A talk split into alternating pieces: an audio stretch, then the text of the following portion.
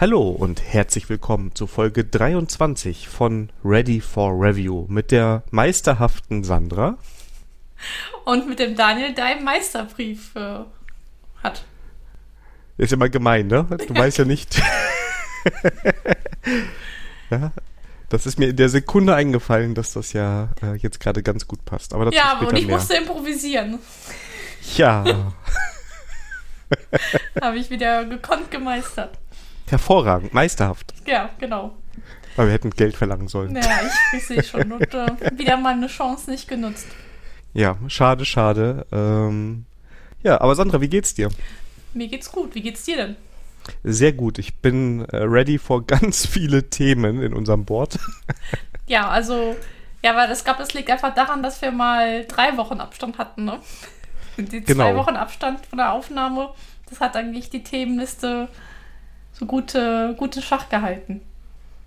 Ist die einzige Möglichkeit anscheinend gewesen, aber letzte Woche habe ich ein bisschen verschoben und ja, dann sind die Themen hier nur so explodiert.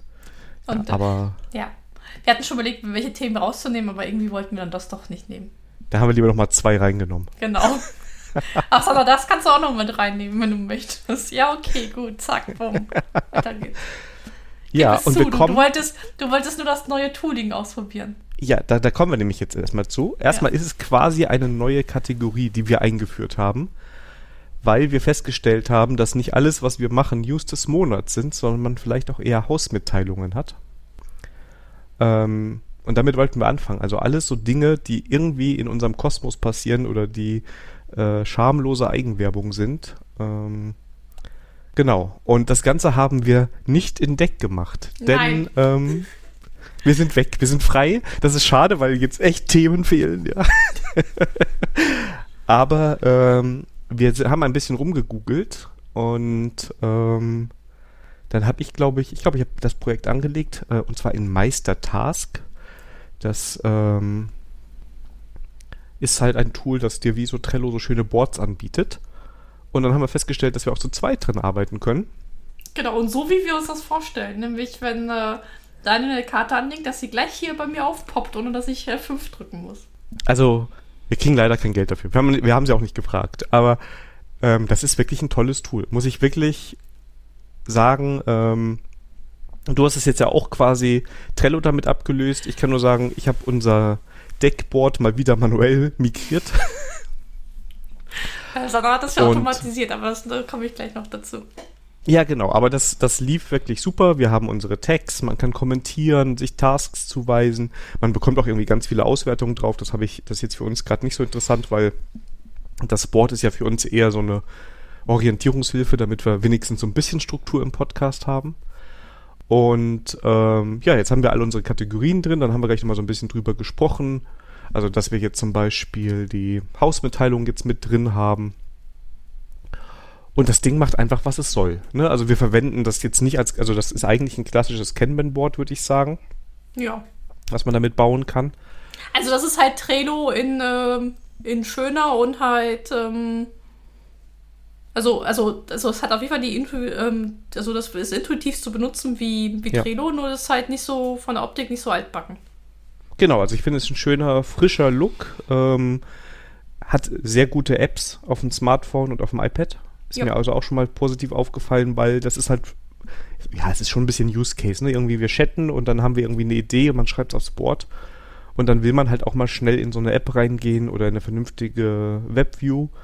Und das Ding ist richtig gut. Ja, kann man wirklich nichts sagen. Wir haben eben schon gesagt, es ist auch erstaunlich gut, was man kostenlos bekommt.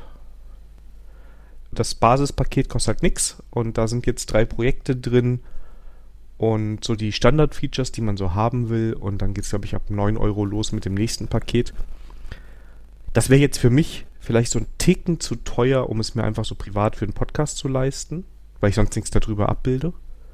Aber ich würde sagen, wenn man mehr als 3 Projekte hat und dann so ein paar von den coolen Features haben will, ist das eine feine Sache. Aber Sandra, was hast du denn jetzt alles damit gemacht?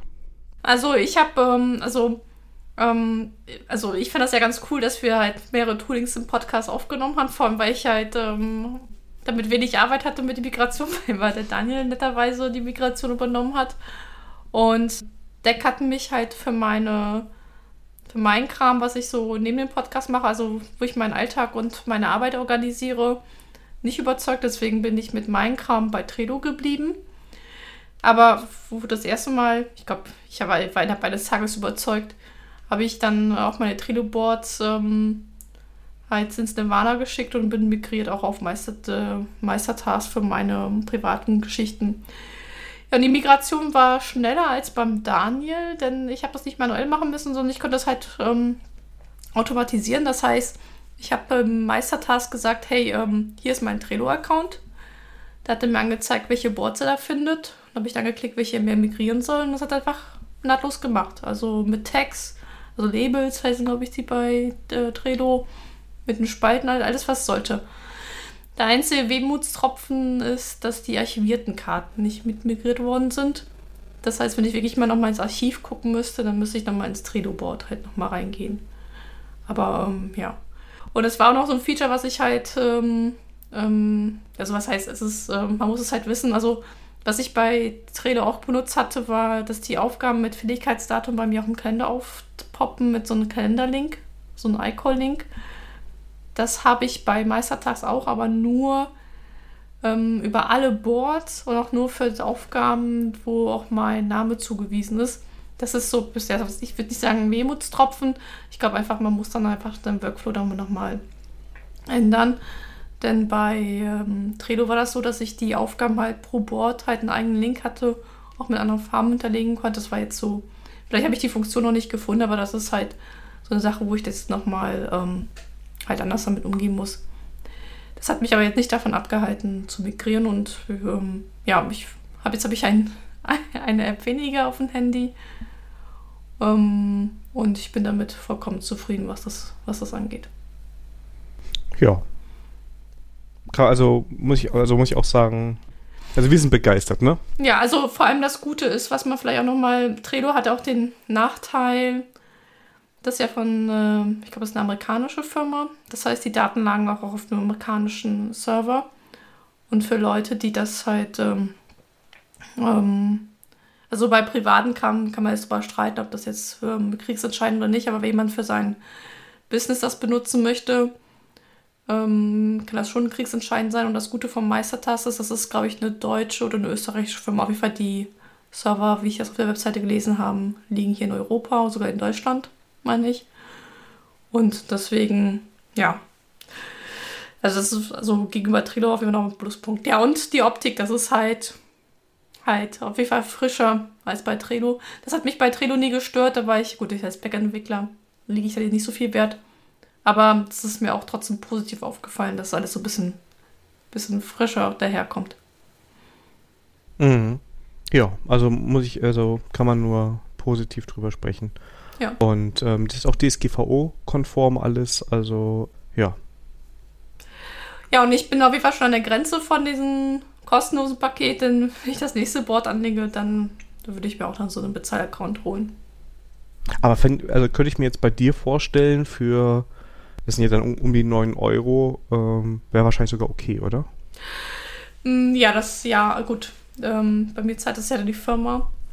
Deswegen, also es ist schon in Ordnung. Ich müsste jetzt nochmal gucken, was ich dann noch für Features kriege. Aber gut, bei mir wäre es wirklich jetzt die Anzahl der Boards zu erhöhen, aber ich brauche das halt noch nicht. Aber wäre vom Preis her, also für ein Business, also für privat kann ich mir gut vorstellen, dass man sagt, das ist vielleicht zu teuer. Für mich als jetzt so aus Business-Sicht finde ich das absolut angemessen.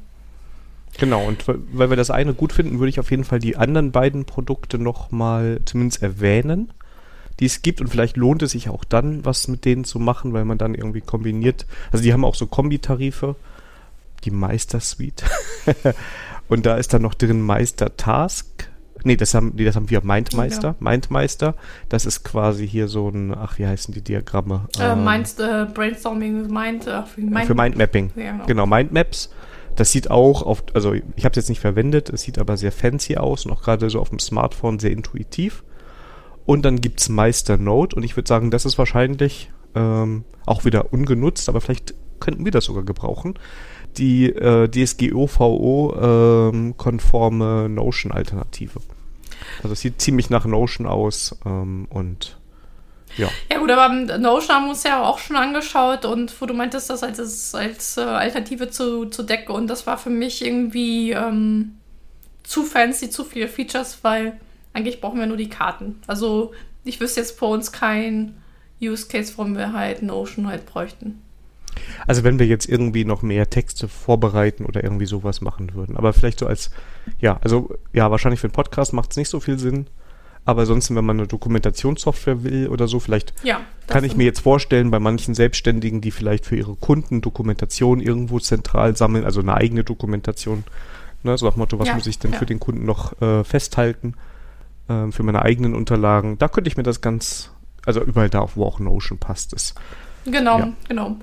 Zwar habe ich auch meine eigene Dokumentation, aber das habe ich ja schon mal hier im Podcast vorgestellt, ich benutze es ja das Joplin in Verbindung mit meinem Nextcloud-Server, und deswegen da habe ich halt eine Open-Source-Variante für mich. Ja. Ich hatte ja gehofft, dass Deck das auch, aber Deck war einfach von der User Experience einfach nicht gut genug für uns. Ja, vielleicht haben wir auch so spezielle Anforderungen, aber ja. Nein, glaube ich nicht. Also ich glaube, ich kann ja nur von mir, ich glaube, wenn ich alleine arbeiten würde, dann würde das Deck wahrscheinlich vollkommen ausreichen, aber die Interaktion mit anderen, also mit dir vor allem jetzt, das ist halt doch mal was anderes. Und ich habe mich jetzt gegen Deck, aber für MeisterTask, weil ich hatte keine Lust gehabt, noch eine zweite App für meine Sachen halt zu pflegen.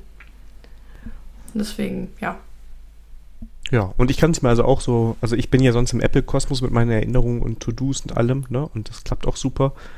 Und das klappt so gut, dass ich auch keine Lust habe, das zu migrieren. Aber ansonsten, wenn man jetzt ein persönliches Kanban-Board haben wollte und kein Trello aus den besagten Gründen haben wollte, dann gibt MeisterTask meine Chance. Ja. Ja, du könntest mal gucken, ob wie deren Importfunktion vielleicht für Apple-Produkte ist. Also wie gesagt, das Trello, das war Magic.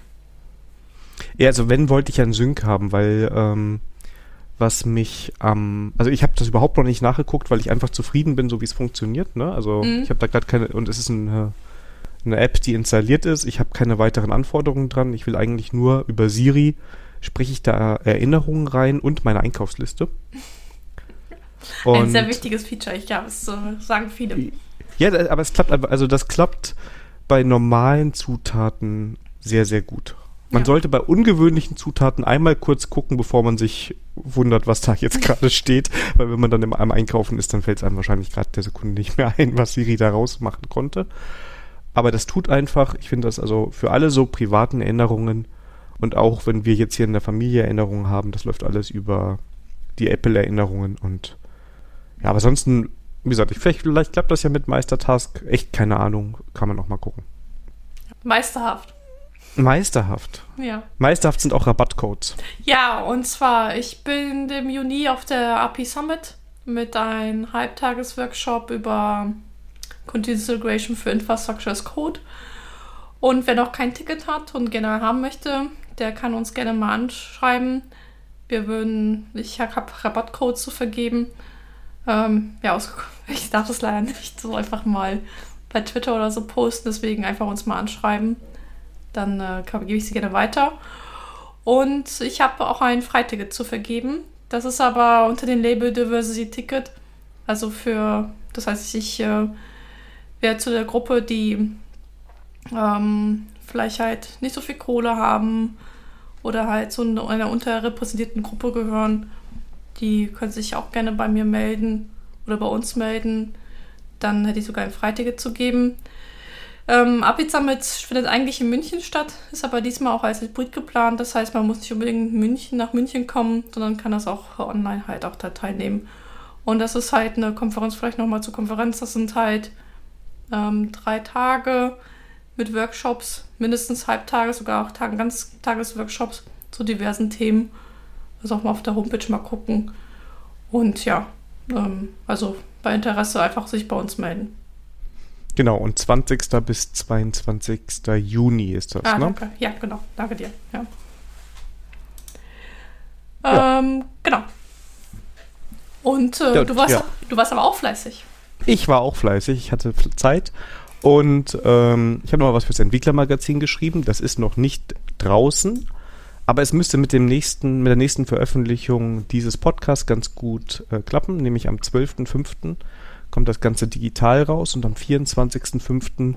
lauft ihr alle bitte zum Kiosk und kauft euch 5 Magazine, also 5 Mal das Entwicklermagazin, denn, also einmal reicht auch und auch nur, wenn es euch interessiert, ich habe was geschrieben über SvelteKit, genau, und so eine Einführung da rein und wurde von einem Java-Champion gereviewt und für okay befunden und deshalb ist das wohl halbwegs gut.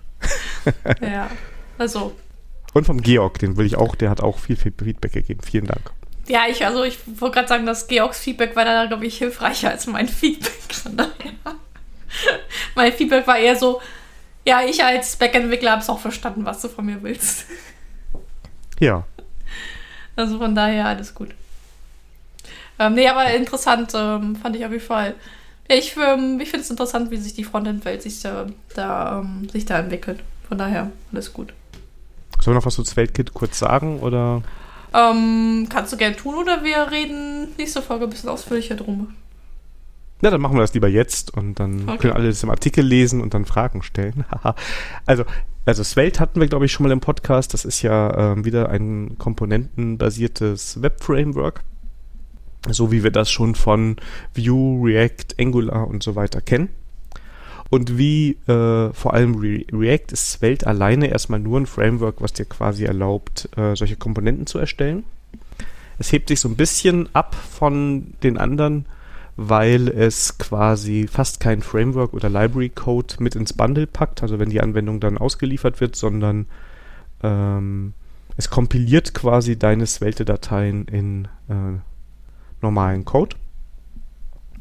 Und SvelteKit ist quasi das Framework, was du brauchst, damit du eine Anwendung mit Svelte schreiben kannst. Da ist also alles dabei, was du für eine Backend-Anbindung brauchst oder für ein einfaches Backend, so Backend for Frontend ist so das Stichwort hier.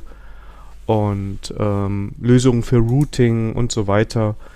Und ja, das ist eigentlich ganz schön. Svelte ist auch wirklich eine tolle Sache. Ich würde sagen, das ändert ein bisschen an Vue, weil man auch so Single-File-Components hat. Und macht Spaß damit zu arbeiten. Ja, kommt ein bisschen zu dem Preis, dass es vielleicht auf Platz 4 ist, aber, und das kommt auch im Artikel raus, bei den diversen Beliebtheitstests Spitzenpositionen bei den Entwicklern einnimmt. Ja. Also ich habe da so, ich glaube, wir schweifen ab, weil ich habe manchmal bei diesen Beliebtheitsskalen so ein bisschen das Gefühl, das ist nur beliebt, weil es gerade neu ist, aber ich glaube, Svelte ist doch schon was, schon länger auf dem Markt, oder? Also Svelte ist schon etwas länger auf dem Markt, ich glaube, es ist zum 3. Mal in Folge, also jetzt schon seit 3 Jahren da in der Top-Gruppe. Okay, gut. Also 2 oder 3 Mal, ich will jetzt mich nicht festhalten, aber das ist schon eine ganze Weile sehr, sehr populär von dem ganzen Ansatz, von der Community her und es ist halt im Gegensatz zu Angular und React nicht an einen großen Konzern gebunden. Okay, super. Ja. Sondern nur an so einen mittelgroßen, weil der Schöpfer hat jetzt bei Versal angefangen und darf den ganzen Tag ganz weltweit arbeiten. Och, ist das nicht herrlich. Ich glaube, der hat seinen Traumjob gefunden. Ich weiß es immer nicht. Also das ist, der hat vorher für die New York Times gearbeitet. Eigentlich auch ein cooler Job, oder? Ja, und der hat die ganzen Visualisierungen gemacht. Also der hat wohl auch mit Svelte oder mit SvelteKit so die Corona-Dashboards der New York Times gemacht, weil der auch viel mit Animationen und so gemacht hat und Svelte schon so ein bisschen drauf ausgelegt ist, dass das alles sehr gut ging. Und der hat halt angefangen, Svelte zu entwickeln und danach hat er irgendwann gesagt, wir brauchen noch mehr und dann ist SvelteKit und ist eine feine Sache, also lohnt den Blick und ja, wenn ihr irgendwann nach dem 24.05. mal am Kiosk vorbeikommt, dann schaut da mal rein. Super. Ja, und ich bin ab nächste Woche, also das heißt am 5. Mai bin ich wieder unter Leute. Ich fahre zur JAX und werde am 5. Mai einen Vortrag halten über Continuous Integration und wie man das halt, so eine Continuous Integration ich rede über Continuous Integration für Infrastructure Code. Und ich freue mich, wieder auf einer richtigen Konferenz zu sein. Ich bin ein wenig aufgeregt, denn das ist mein erster öffentlicher Vortrag seit über einem Jahr. Und da bin ich mal gespannt, wie das Ganze laufen wird. Ja, und wie es gelaufen? Mega gut.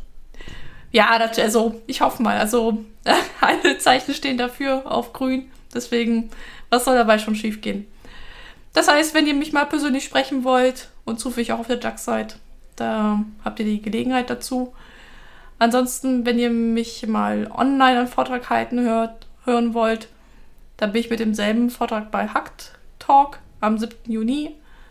Links für die Anmeldung findet ihr in der Shownotes. Und der Steven hat mich da eingeladen. Das ist eine Online-Veranstaltung, das heißt, da will ich über das Thema Online halt reden. Das Schöne an der ganzen Sache ist, das sind ja so Meetups, da gibt es ja zeitlich, keine so große Beschränkungen, da kann man ein bisschen mehr ausschweifen, vielleicht ein bisschen mehr diskutieren. Von daher ist das nicht so in den Rahmen gesetzt, wie auf einer Konferenz. Und der Daniel war auf Bughunting gewesen. Nee, nicht Bughunting, ich bin einfach den manuellen Weg gegangen. Mich hat das ein bisschen genervt, dass wir immer noch, also beziehungsweise wir haben immer noch dieses doofe Kärtchen Audible im Board als Mahnmal, dass wir da immer noch nicht sind. Und ich habe jetzt nochmal den Podcast manuell bei Amazon angemeldet. Das habe ich heute gemacht, also heute ist der 27. April. Und wir sind jetzt schon bei Amazon Music. Und ich bin zuversichtlich, dass wir dadurch jetzt auch bei Audible landen, dass... Naja, aber man soll denen wenigstens 24 Stunden Zeit geben, von daher gucken wir morgen nochmal, ob wir das endlich dann auch dahin geschafft haben. Ansonsten mal schauen, wo wir sonst auch unseren RSS-Feed eintragen müssen, damit das funktioniert. Ja, bleibt spannend. Ich war richtig fleißig heute Morgen noch, ne? Ja, aber ich war nicht mal aufgestanden und schon bekamen 1000 Meldungen von dir. Ich fand das total witzig. Ja, da war Batmans Pull-Request, ja. Ja, genau. Denn Batman Pull-Request hat dazu Folge gehabt, dass wir demnächst ein neues Feature auf unsere Webseite kriegen. Genau. Und zwar hat sich die Sandra ganz, ganz doll gewünscht, dass sie Rezepte bei uns ablegen kann. Und ich weiß gar nicht, wie ich drauf gestoßen bin. Ich habe letzte Woche, bin ich irgendwie durchs Internet gesurft und habe Cooklang gefunden. Und Cooklang ist quasi wie Markdown für Rezepte. Und nach ein bisschen rumgoogeln habe ich dann festgestellt, dass man damit auch wunderbar 11t, also das ist ja das Tooling, was wir nutzen, um unsere Seite zu erzeugen, kombinieren kann. Und dann habe ich erstmal privat, ich weiß noch nicht, ob ich den Link teilen kann, weil es wahrscheinlich noch nicht fertig ist, so eine private Rezepte-Seite gemacht, weil ich das ganz praktisch finde, so meine Rezepte irgendwo ablegen zu können. Und fast denselben Code genommen und dann bei uns in die Seite eingebunden, noch ein bisschen hübsch gemacht. Und da fehlen jetzt nur noch die Rezepte von der Sandra, die sie gerne drin haben möchte. Ja, wir reden eigentlich noch erstmal vom einen Rezept, denn ich habe dem Marco versprochen, noch ein Rezept noch nachzureichen. Das war bis jetzt mangels, weil ich nicht wusste, wie ich das am besten jetzt veröffentliche. Und da habe ich dann in Daniel geschrieben, das ist jetzt die Gelegenheit, die Rezepte, die wir hier auch besprechen, auf unsere Webseite zu packen. Genau. Und das geht eigentlich ganz cool. Ich weiß nicht, hast du es dir mal angeguckt? Ja, ich habe mir heute früh kurz angeschaut vom Sprint-Review und die Idee fand ich schon ganz cool, dass man halt Sachen halt markiert im Zubereitungstext und der generiert daraus dann halt die Zutaten und die Geräteliste. Genau, die Kochutensilien und die Spezifikation erlaubt auch sowas wie Zeiten da drin anzugeben und dann sagt er dir, wie lange das halt dauert.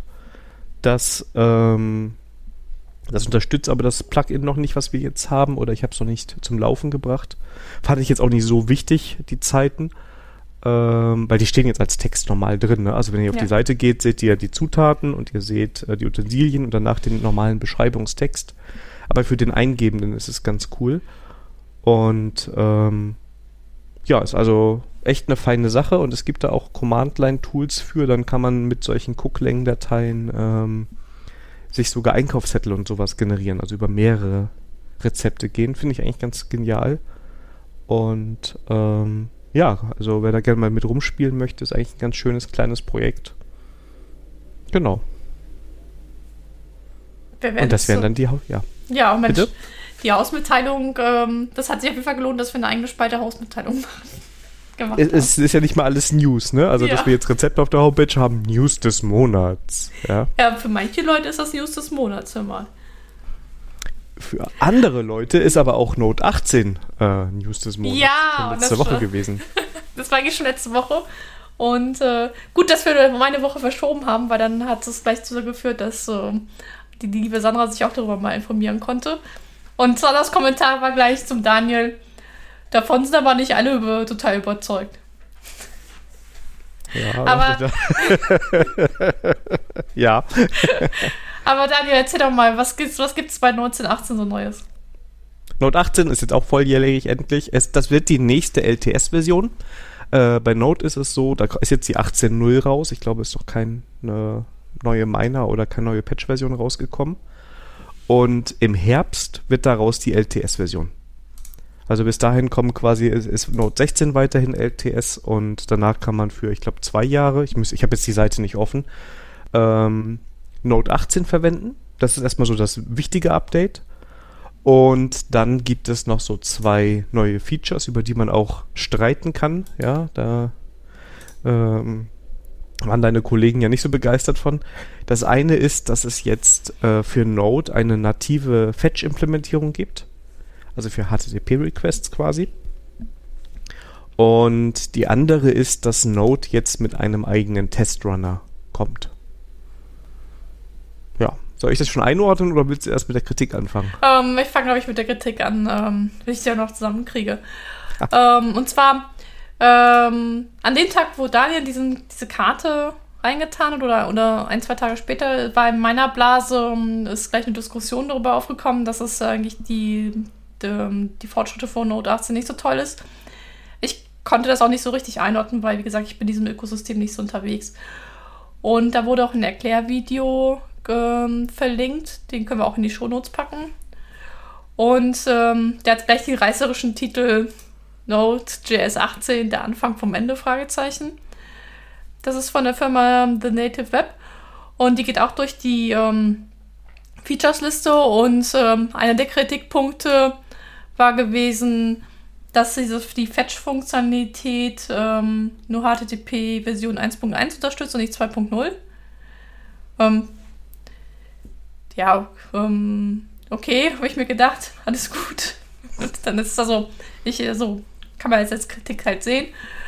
Dann wurde man hat es für gut empfunden, dass der Testrunner reingekommen ist, aber man muss, um den zu nutzen, halt die Package voll angeben, dass es halt was Node Determinist ist und damit würden sie halt mit dem brechen, was sie in der Vergangenheit gemacht haben.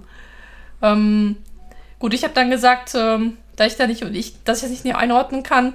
Okay, das hört sich alles nach validen Punkten an. Und Daniel hat mir geholfen, das nochmal Konkretheit einzuordnen. Ich habe es versucht. Also erstmal muss man sagen, diese Kritikpunkte, die da aus dem YouTube-Video anbringt, das ist alles richtig. Ne, will ich jetzt gar nicht so widersprechen. Ich finde nur, und das liegt aber auch ein bisschen an dem Kanal und ich kann auch verstehen, dass sie das machen, ist alles ein bisschen reißerisch.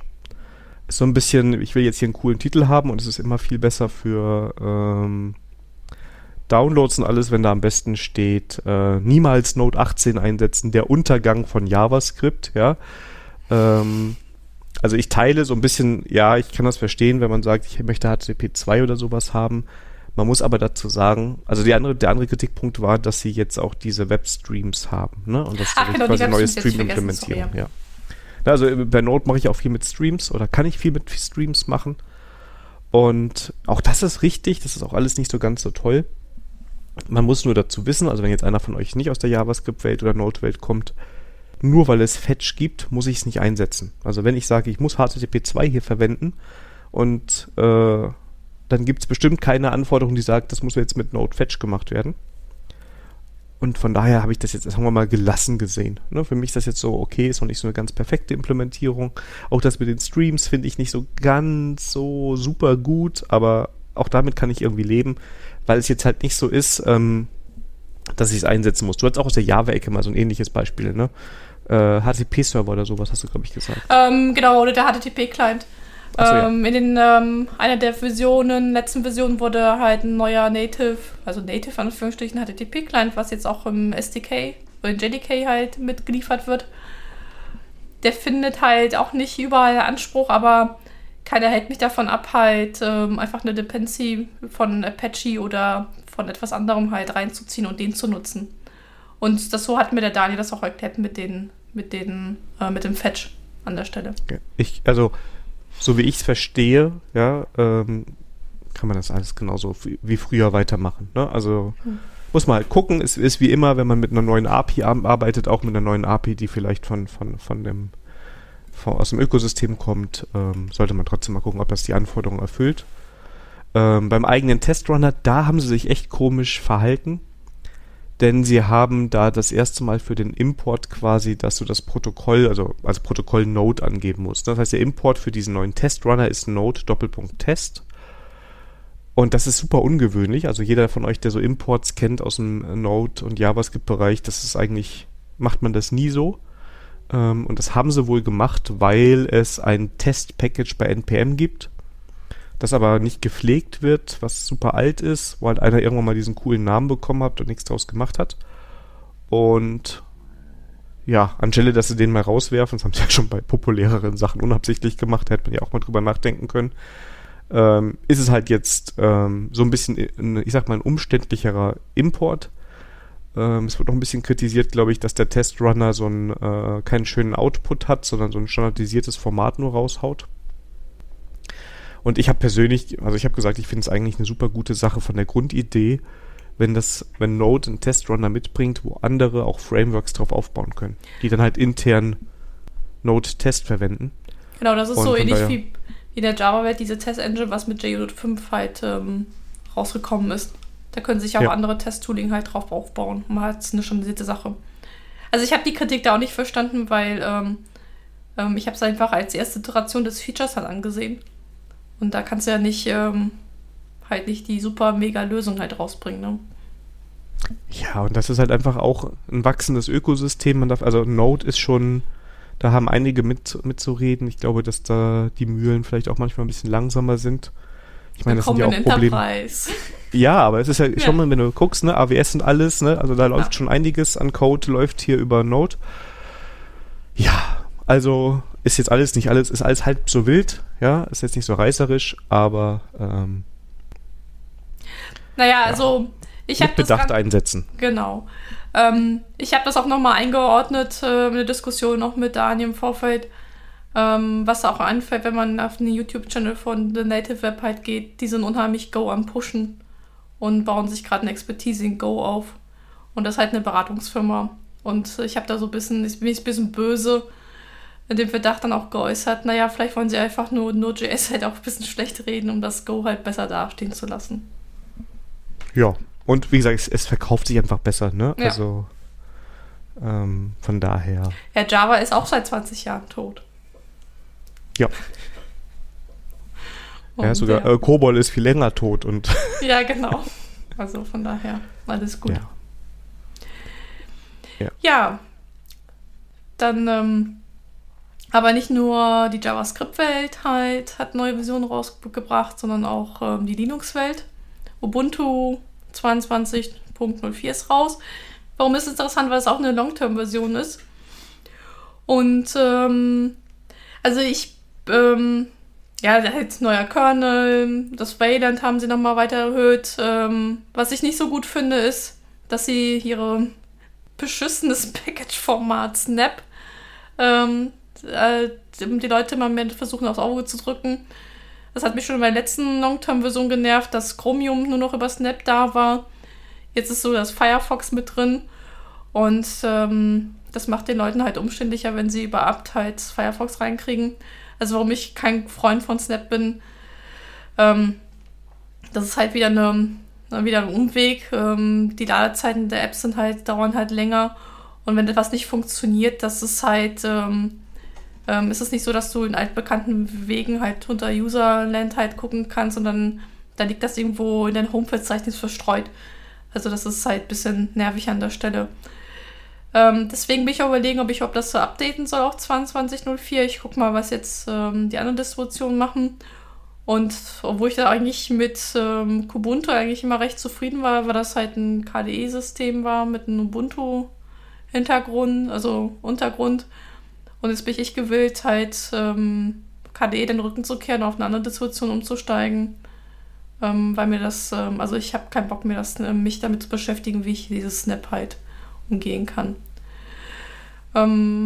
Ja, aber sonst, ja, wie gesagt, das ist der einzige Wehmutstropfen. Ansonsten gibt es auf jeden Fall weiteres Improvement, was halt weiter Weg nach vorne. Nur Snap ist an der Stelle ein bisschen Wehmutstropfen. Ja, also ich glaube es vor allem für diejenigen, die jetzt, ich sag mal, also du kommst ja an Snap jetzt vorbei. Ich weiß nicht, ob du diesen ganzen Snap-Store rauslöschen kannst und komplett wegwerfen kannst. Ja, kannst du schon, aber du musst total aufpassen, dass du dir das nicht aus Versehen wieder rein installierst. Das ist halt nicht so, also das ist nicht einfach mal apt-install und da installierst du was, denn Ubuntu hat natürlich angefangen, wenn du dann apt-install Firefox oder Chromium-Browser machst, ja, dann sieht er, dafür habe ich ja was im Snap-Store liegen. Und dann, die hat noch keinen Snap-Store installiert, also dann muss ich dir das auch noch runterjubeln, ja. Also kannst du das jetzt in Quellen rauswerfen irgendwie, dass du dem irgendwie sagst? Ja, das weiß ich nicht, so genau habe ich mich damit jetzt nicht beschäftigt. Aber das sind so halt Pitfalls, was ich so in Artikeln gelesen habe, was man damit halt beachten muss. Aber ich gebe dir recht, ich kann mir da noch helfen, aber jemand anders wird es halt ein bisschen schwieriger, ne? Ja, das ist, also das sehe ich also als Haupt, also ich glaube, dass du das hinkriegst.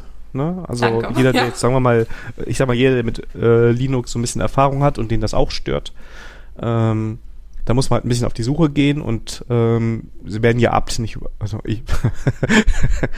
wahrscheinlich werden sie jetzt an apt nicht rumgeschraubt haben, dass du dann nur in den Paketquellen gucken musst, wie du den ganzen Kram rauswirfst. Aber das ist halt auch wieder manueller Aufwand. Da musst du auch wieder aufpassen, wenn du Paketquellen reinholst und das alles so passt. Also ja, das ist ärgerlich. Genau. Das heißt, es sind halt so Tätigkeiten, auf die ich halt keinen Bock habe. Das ist mittlerweile, ich glaube, ich werde ja alt. Mittlerweile sind das so für mich ein guter Grund, halt mal sich dann auf eine andere Distribution umzuschauen. Ich habe jetzt auf einem anderen Arbeitsrechner halt Linux Mint drauf und das gefällt mir ganz gut. Und Linux Mint hat ja auch Ubuntu als Unterbau, nur dass sie halt diese ganze Snap-Geschichte halt auch weggeschmissen haben. Einziger Wehmutstropfen ist halt, dass KDE dann nicht out of the box mitgeliefert wird. Das haben sie früher mal gemacht, haben sie irgendwann aber den Support halt eingestellt. Aber ja, ich komme damit eigentlich auch gut zurecht und das ist halt wirklich jetzt eine Überlegung. Ich gucke jetzt mal, wie Linux Mint jetzt mit dem 22.04 Unterbau halt aussieht. Und dann werde ich mir überlegen, halt noch zu wechseln. Gut, ich könnte mal ein ganz anderes Betriebssystem. Nein. Ja, mal abwarten. Ja, aber Daniel, es reicht ja, wenn einer von uns bei Apple gewinnt. Ja, abwarten. Also ich bin ja bei einem ARM-Prozessor fast schwach geworden, aber zum Glück hat ja Lenovo ja nachgebessert. Ja, abwarten. Ja. Ja gut, aber gut. Ich habe ja gelernt, sag niemals nie. Aber ich dachte, ich könnte in diesem Podcast die Linux-Flagge ein bisschen länger aufrecht halten. Ja, definitiv. Stell dir mal vor, ich würde auch wechseln, dann hätten wir kein Thema mehr. Ein Thema-Spektrum weniger. Ja, würde sich erstmal die ganze Zeit freuen, wie toll auf einmal alles funktioniert und wie schnell. Also ich war gestern bei Nachbarn Brettspiele spielen. Und die Nachbarin hat sich darüber tierisch aufgeregt, dass wenn sie von Windows auf Apple-Computer wechselt, dass immer alles nicht funktioniert, so wie es sich erwartet. Da kann aber Apple nichts für. Naja, sagt es der Nachbarin. Kannst du gerne ausrichten. Nein. Sie war sehr emotional bei diesem Thema. Ich habe da nicht widersprochen. Ja, würde ich auch nicht. Dann, ja. Naja, aber wir haben noch andere News des Monats, denn es kommt noch was für dich in den Kalender, glaube ich. Genau, und zwar dieses Jahr gibt es wieder die Sokrates, so wie auf der Homepage geschrieben, sogar wieder vor Ort. Sokrates ist eine Ankonferenz, wo man sich 3 Tage in so einem Sporthotel trifft, wo man auch da übernachtet. Und das ist eine kleinere Gruppe. Also das Ziel ist halt wirklich, dass die Leute halt 3 Tage vor Ort sind und nicht noch auf andere Hotels verteilt sind, sodass sie wirklich sich intensiv halt 3 Tage austauschen können. Das Ganze ist als Open Space organisiert. Das heißt, morgens trifft man sich, werden halt Themen vorgestellt, auf den Tag verteilt und so wird halt das Konferenzplan halt zusammengestellt. Also jetzt ein bisschen Open Space halt den Schnelldurchlauf.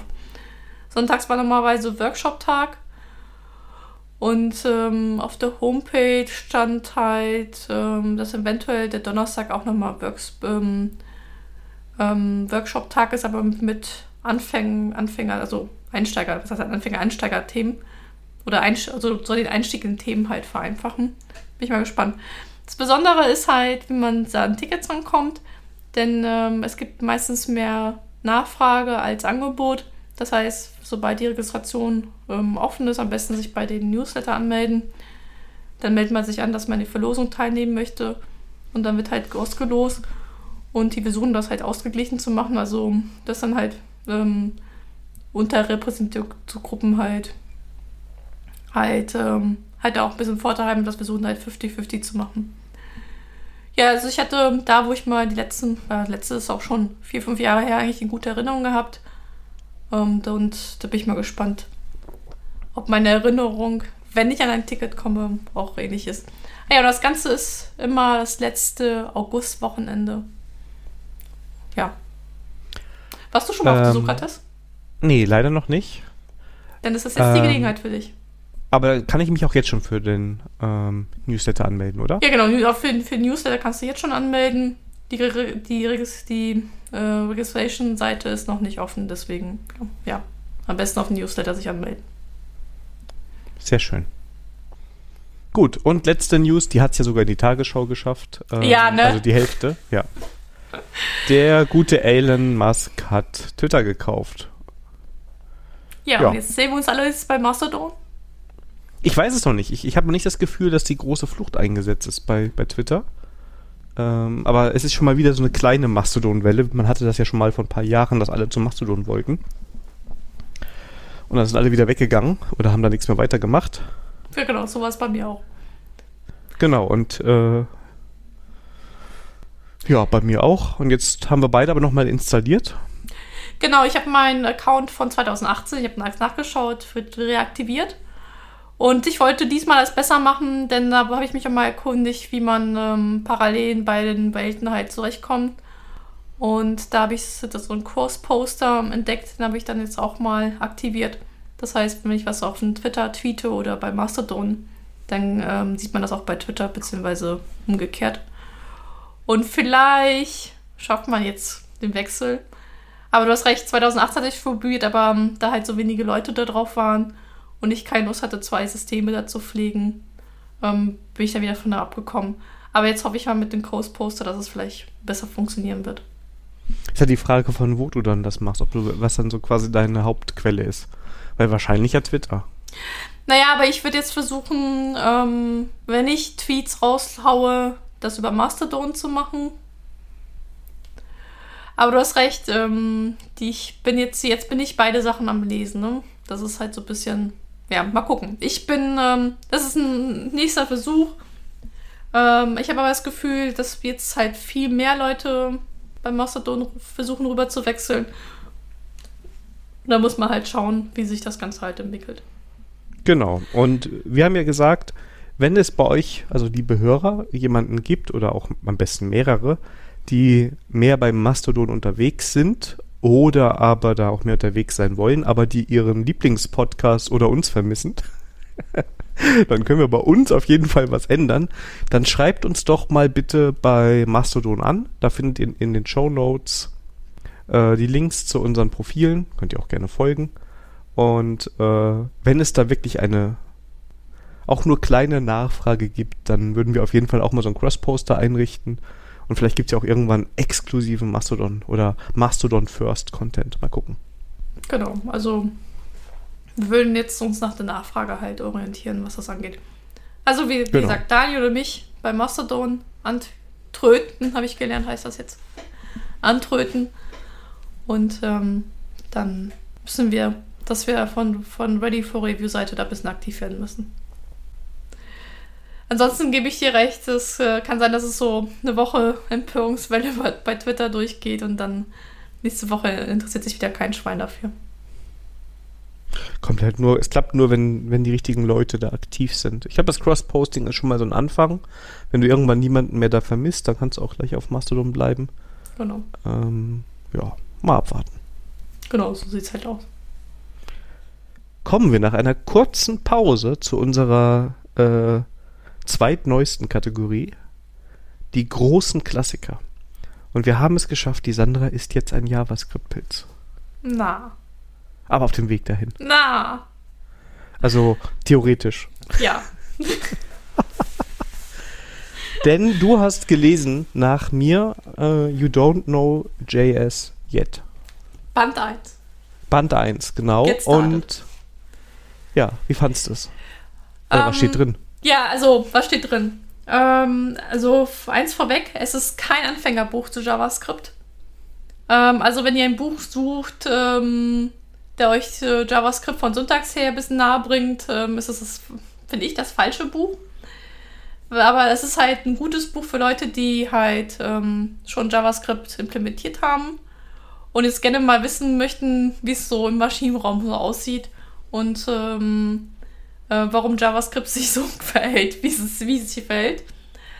Also ich würde jetzt auch nicht sagen, dass ich der große JavaScript-Entwickler bin, aber zumindest syntaxmäßig über diesen Level bin ich schon hinaus.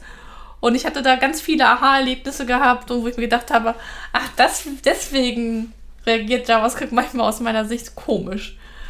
Und das erste Band geht halt einmal um die einmal so Entstehungsgeschichte oder das Ökosystem von JavaScript, wie die Community aufgebaut ist, wie diese Sprache überhaupt weiterentwickelt wird. Das ist, fand ich so eigentlich also aus Background-Informationen ganz interessant.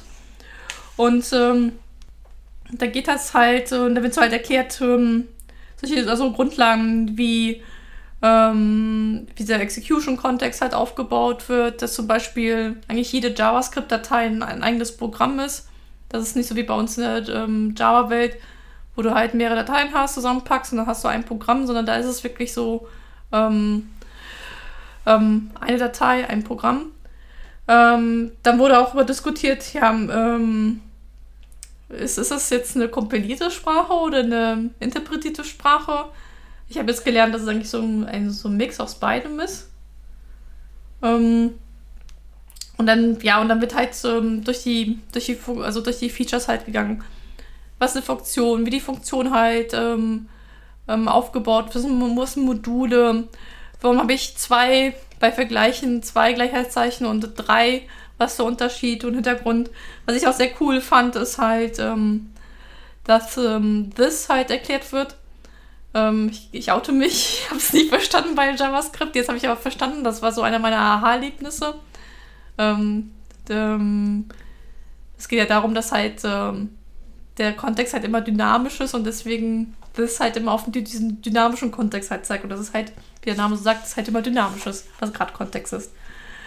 Ja, oder mit Prototypen, wie das halt ausgebaute Closures wird erklärt und da wird einmal die drei Hauptpfeiler von JavaScript also angerissen und das, also ich bin auf jeden Fall gewillt, noch die anderen Bänder zu lesen, die halt entsprechend auf diese Hauptpfeiler nochmal tiefer einsteigen.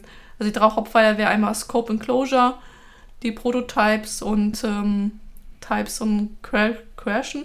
Wo der meinte, so Types halten viele JavaScript-Entwickler für nicht wichtig, aber für den Autor war das wichtig, dass man sich zumindest damit beschäftigt. Deswegen bin ich mich dann interessiert, was dann halt wie das halt tiefer geht.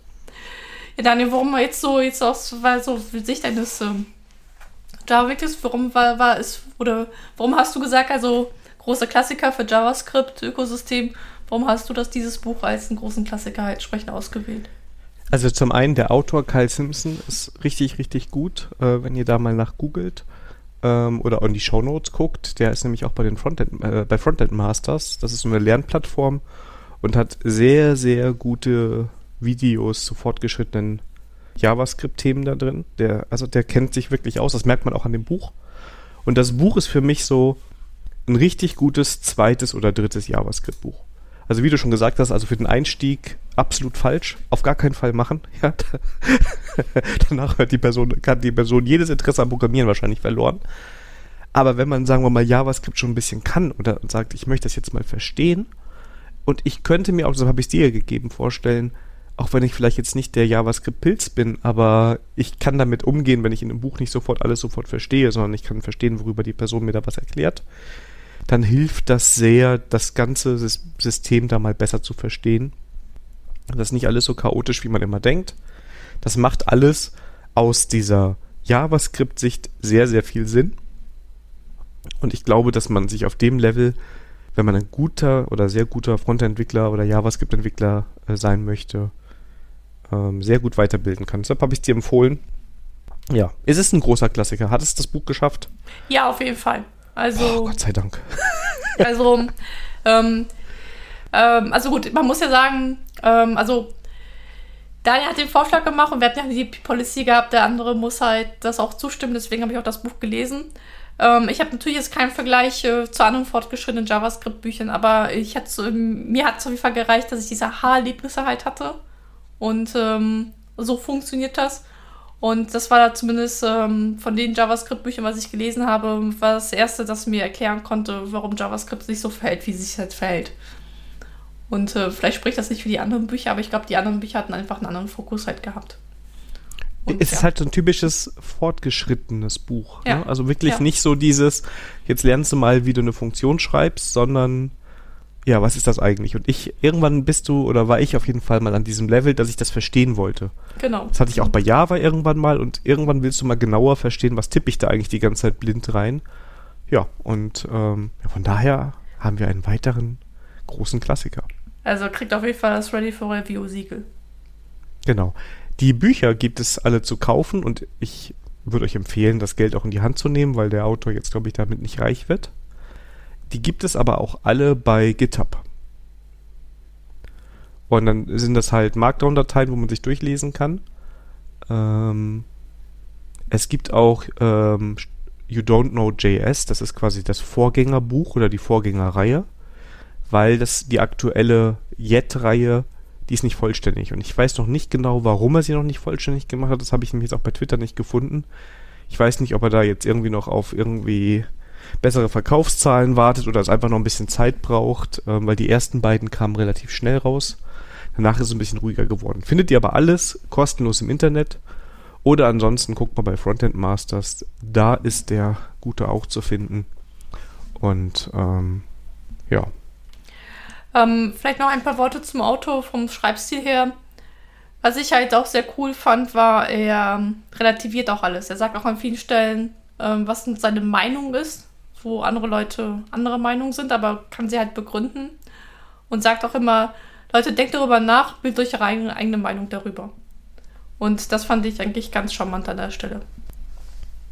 Ja, so ein bisschen unaufgeregt. Also es ist so, wie man auch diskutieren möchte eigentlich, ne? Also genau. Nicht so meinungsstark, sondern vielleicht erstmal so ein bisschen mit ein bisschen Abstand.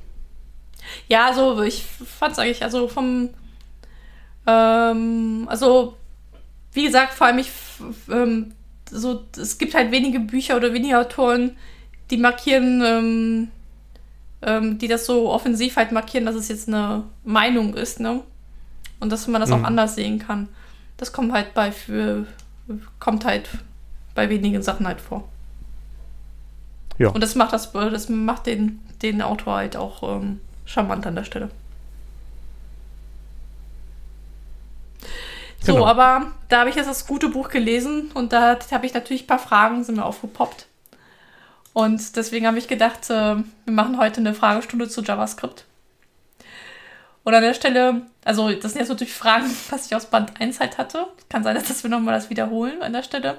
Und auch hier der Aufruf an die Hörer, wenn ihr Fragen zu JavaScript habt, die ihr unbedingt beantwortet haben wollt, dann schreibt uns an den bekannten Kanälen, dann würden wir das hier nochmal aufgreifen.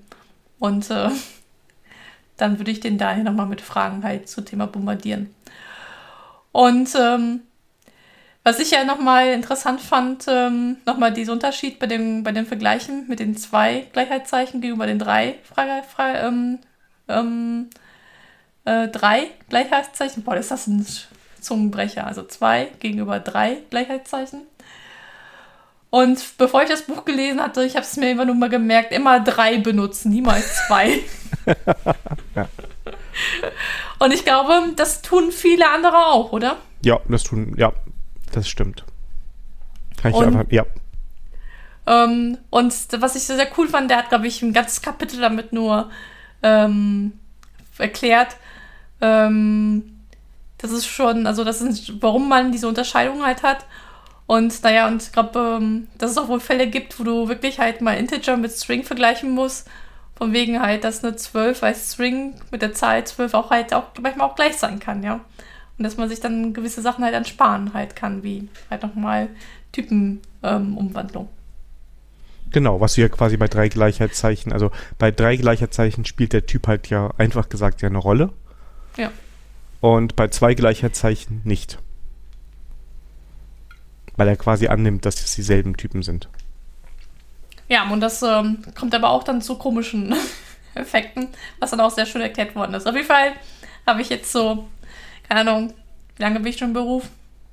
Eine ganze Zeit, 15 Jahre, habe ich eigentlich mir mal eingetrichtert bekommen, warum ist ein es ist zwar schön und gut zu merken, dass man mal 3 benutzen sollte, aber es hat auch einen Hintergrund bei der ganzen Sache. Ja, was ich auch sehr... Das ist übrigens, wollte ich noch mal sagen, ich kann da immer nur das Mozilla Developer Network, MDN, empfehlen. Da findet man zu all diesen Fragen wirklich sehr gute Artikel. Und da kann man sich das alles sehr gut anlesen und auch nochmal ins Detail gehen. Und also das kann ich nur empfehlen. Das ist eine super Quelle für alles Mögliche, was mit Web zu tun hat. Okay. Ich fühle mich jetzt echt schlecht, Daniel, dass ich das vorher nie gemacht habe. Aber das ist sehr gut. Ich habe, zu meiner Verteidigung, ich habe einfach sonst immer zu wenig Berührungspunkte mit Frontend. Ja, nee, ich finde es vollkommen legitim. Du kannst ja nicht für jede Programmiersprache dir alles angucken. Also wenn du jetzt dein Leben lang, wenn du jetzt 15 Jahre lang Frontend gemacht hättest und dann sagen würdest, oh, das MDN, das klingt interessant, das habe ich noch nicht gesehen, dann hätte ich gesagt, oh, wäre schon schön gewesen, wenn du es mal bemerkt hättest, so ungefähr, ne? Also wäre von Vorteil gewesen. Guck jetzt mal bitte ganz schnell. Aber wenn man aus einem anderen Ökosystem kommt, also... Ne, also meine Intention, warum erwähne ich es auch, ist vor allem für diejenigen von unter den Hörern, da haben wir ja auch ein paar davon, die vielleicht eher im Backend unterwegs sind und nicht im JavaScript-Ökosystem, aber die so ein bisschen verstehen wollen, worum es geht und wo es vielleicht auch nicht mehr alles nur Geheimnisvolles, nee, man muss gleich drei Gleichheitszeichen immer machen, ja, sonst klappt's nicht. Das ist halt... Das fühlt sich ja schon irgendwie fishy an. Ne? Ja, das hört sich auf. Aber jetzt mit dem Hintergrund denke ich mir so, ja, okay. Verstanden. Und dann kannst du jeden JavaScript-Entwickler schocken, wenn du dann sitzt und sagst, ja gut, hättest du aber auch 2 Gleichheitszeichen nehmen müssen. Ja, genau. Oder? Klugscheißer-Modus. Aber vielleicht ist es ja auch eine legitime Frage, weil im Idealfall sagt die Person dir ja dann, ja, aber aus dem und dem Grund habe ich es nicht gemacht. Ja. Ja, genau. Ja. Aber das ist keine beliebte Frage bei Frontend-Entwickler-Interviews, oder? Ich habe auch schon mal von der Frage erzählt mit Function und Arrow-Function JavaScript in Bewerbungsgesprächen, oder? Ich glaube, das habe ich im Podcast schon mal erzählt. Ich glaube schon, ja. Aber soll ich nochmal erzählen? Ich meine, also erzähl es nochmal, dann markieren wir es für viele Hörer, die es noch nicht gehört haben. Genau, sind ja vielleicht auch welche dazugekommen. Ich habe mal in einem Bewerbungsgespräch, da hat jemand sich als Frontend-Entwickler beworben. Und dann habe ich da gesessen und gesagt, wie ist denn das jetzt hier bei diesem JavaScript? Früher habe ich ja immer Function geschrieben und jetzt schreibe ich das irgendwie ohne Function mit diesem Pfeil da drin. Ist das Gleiche oder ist da ein Unterschied? Und jetzt erstmal so eine grundsätzliche Bewerbungsfragen-Sache, ja? Wenn jemand die Frage so stellt, ist die Antwort immer, ja, da ist ein Unterschied. Würde ich jetzt mal drauf wetten, wenn ich die Antwort nicht kennen würde, ja. Und da ist ein Unterschied. Den kannst du ja auch jetzt erklären, oder? Habe ich ja Freitag erklärt. Ja, hast du, und ich habe es wieder vergessen. Tut mir leid. Ja, alles gut. Ja. Es hat mit Dis zu tun. Ja, war mit Dis, ja. Also erstmal muss man sagen, ist eine Function... die also als Arrow-Function geschrieben wird, immer eine anonyme Funktion. Das merkt man, sobald man anfängt, Sachen zu debuggen. Und beim Debuggen ist manchmal eine benannte Funktion doch ganz nett, gerade wenn man da irgendwo ganz tief irgendwo in den Abgründen mit dem Debugger abgetaucht ist, weil man wenigstens irgendwo mal wieder Zeichenketten wiedererkennt und anonyme Funktionen sind halt anonym, ja. Und das zweite ist, dass du in Funktionen, in diesen Arrow-Functions, das Disk gebunden hast. Ja, und zwar an den Kontext der Funktion und nicht an diesen dynamischen Kontext, in dem die Funktion gerade ausgeführt wird, wo ja Dis eigentlich richtig wäre.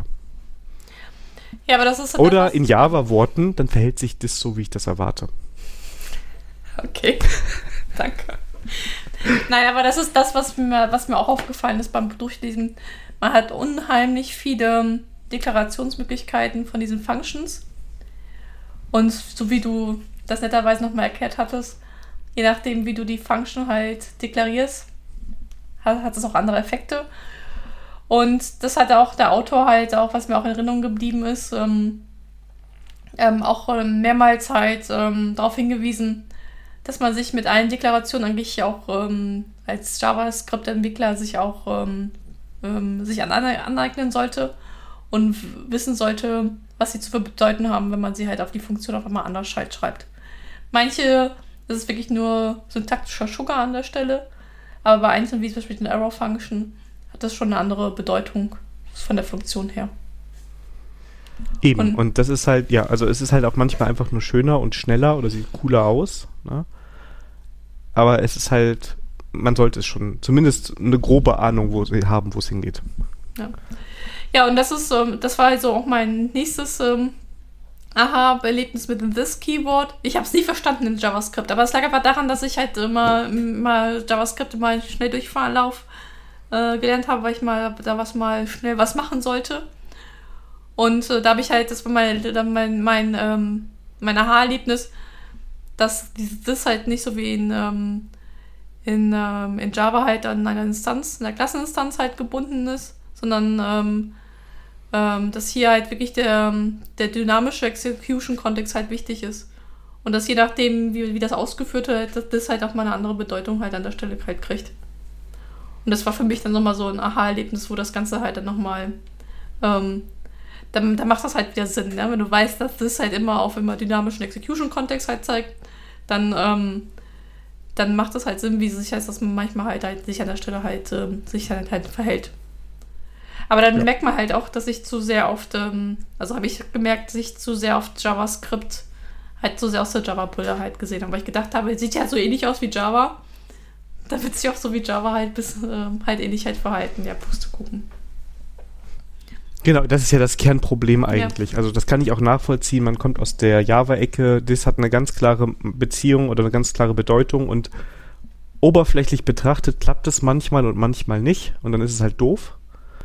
Ja, kann ich alles nachvollziehen. Das ist ja auch, du hast Freitag gesagt, ja Daniel, du bist ja nicht so der TypeScript-Fan, wo ich dann vehement widersprochen habe. Mein Problem mit TypeScript ist ja nur, dass es manchen Leuten suggeriert, sie hätten da jetzt doch Java. Aber in Wahrheit ist es weiterhin JavaScript. Und das ist auch manchmal eine ganz gefährliche Kombination. Ja. Und das ist eine super Überleitung zu Modulen und Klassen in JavaScript. Ich habe jetzt irgendwie gelernt, sie haben zwar das Keyword Class, aber das ist halt ein syntaktischer Sugar für bestimmte Art von Modulen. Und was ich interessant fand, also ich kann mir gut vorstellen, dass viele, die aus Java-Welt kommen, dann auch gerne anfangen, halt Klassen in JavaScript zu schreiben. Also weil das Konstrukt man halt kennt. Aber da fand ich interessant den Hinweis vom Autor, dass eigentlich, wenn man halt Sachen kopieren möchte, dass es halt besser wäre in JavaScript mit Modulen. Und ich habe es eigentlich gesagt nicht so ganz verstanden, warum. Und das da hoffe ich mal, dass der Daniel mir die Frage beantworten kann. Jetzt müsste ich genau wissen, welche Stelle du da meinst, weil da fehlt mir jetzt gerade ein bisschen Kontext. Ich habe das Buch gerade nicht offen. Ja, macht nichts. Aber ich kann nur dazu sagen, also Klassen sind in JavaScript halt prototypisch. Und es sind nicht Klassen wie im Java-Kontext, sondern es ist ein Prototyp. Und das kriege ich mit Syntaktik Sugar, kriege ich alles so hin, verhält sich in 90% der Fälle so. Meine Kritik ist ja immer dran, dass ich sage, naja, wenn ich nur eine Klasse drumherum habe, weil ich in Java immer eine Klasse um Sachen drumherum mache, aber eigentlich sind das alles nur einfache Methoden, wo es nicht viel um einen eigenen State oder nicht wirklich um Objektorientierung geht, dann kann ich mir diese Klasse sparen, weil die einfach nur Komplexität zu meinem Code hinzufügt. Und da ich ja in JavaScript mit jeder Datei quasi ein eigenes Modul habe, kann ich da auch wunderbar drin mitarbeiten und die meisten Fälle auch ganz gut abbilden. Also ja, also ich bin gerade die Seite mal kurz durchfliegen. Also die Klassen in JavaScript, die sehen halt auch so aus wie, also sehen ähnlich dem halt aus wie halt im Java. Du hast auch diese halt auch Fields, also Klassen, Klassenfields, die Welten halten sich halt so. Und da zeigt er halt, wie man Klassen halt mit klassischen Modulen, nennt er das hier, das halt wieder halt also simulieren kann. Also Klassen sind wohl relativ spät in JavaScript reingekommen. Früher gab es sie halt nicht. Aber du konntest halt Klassen halt mit klassischen Modulen halt halt simulieren, indem du halt Functions halt geschrieben hast und die dann exportiert halt hast. Und irgendwann ist halt dieses Class-Keyword gekommen, der das halt ein bisschen halt verkürzen sollte. Genau. Und, aber steht die Stelle halt nicht.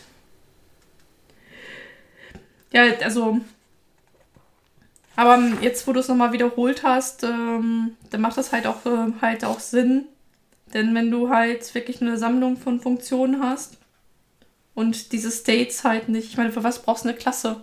Du willst halt Methoden oder Funktionen zusammenpacken, die sich gegenseitig vielleicht über Zustände halt nochmal beeinflussen.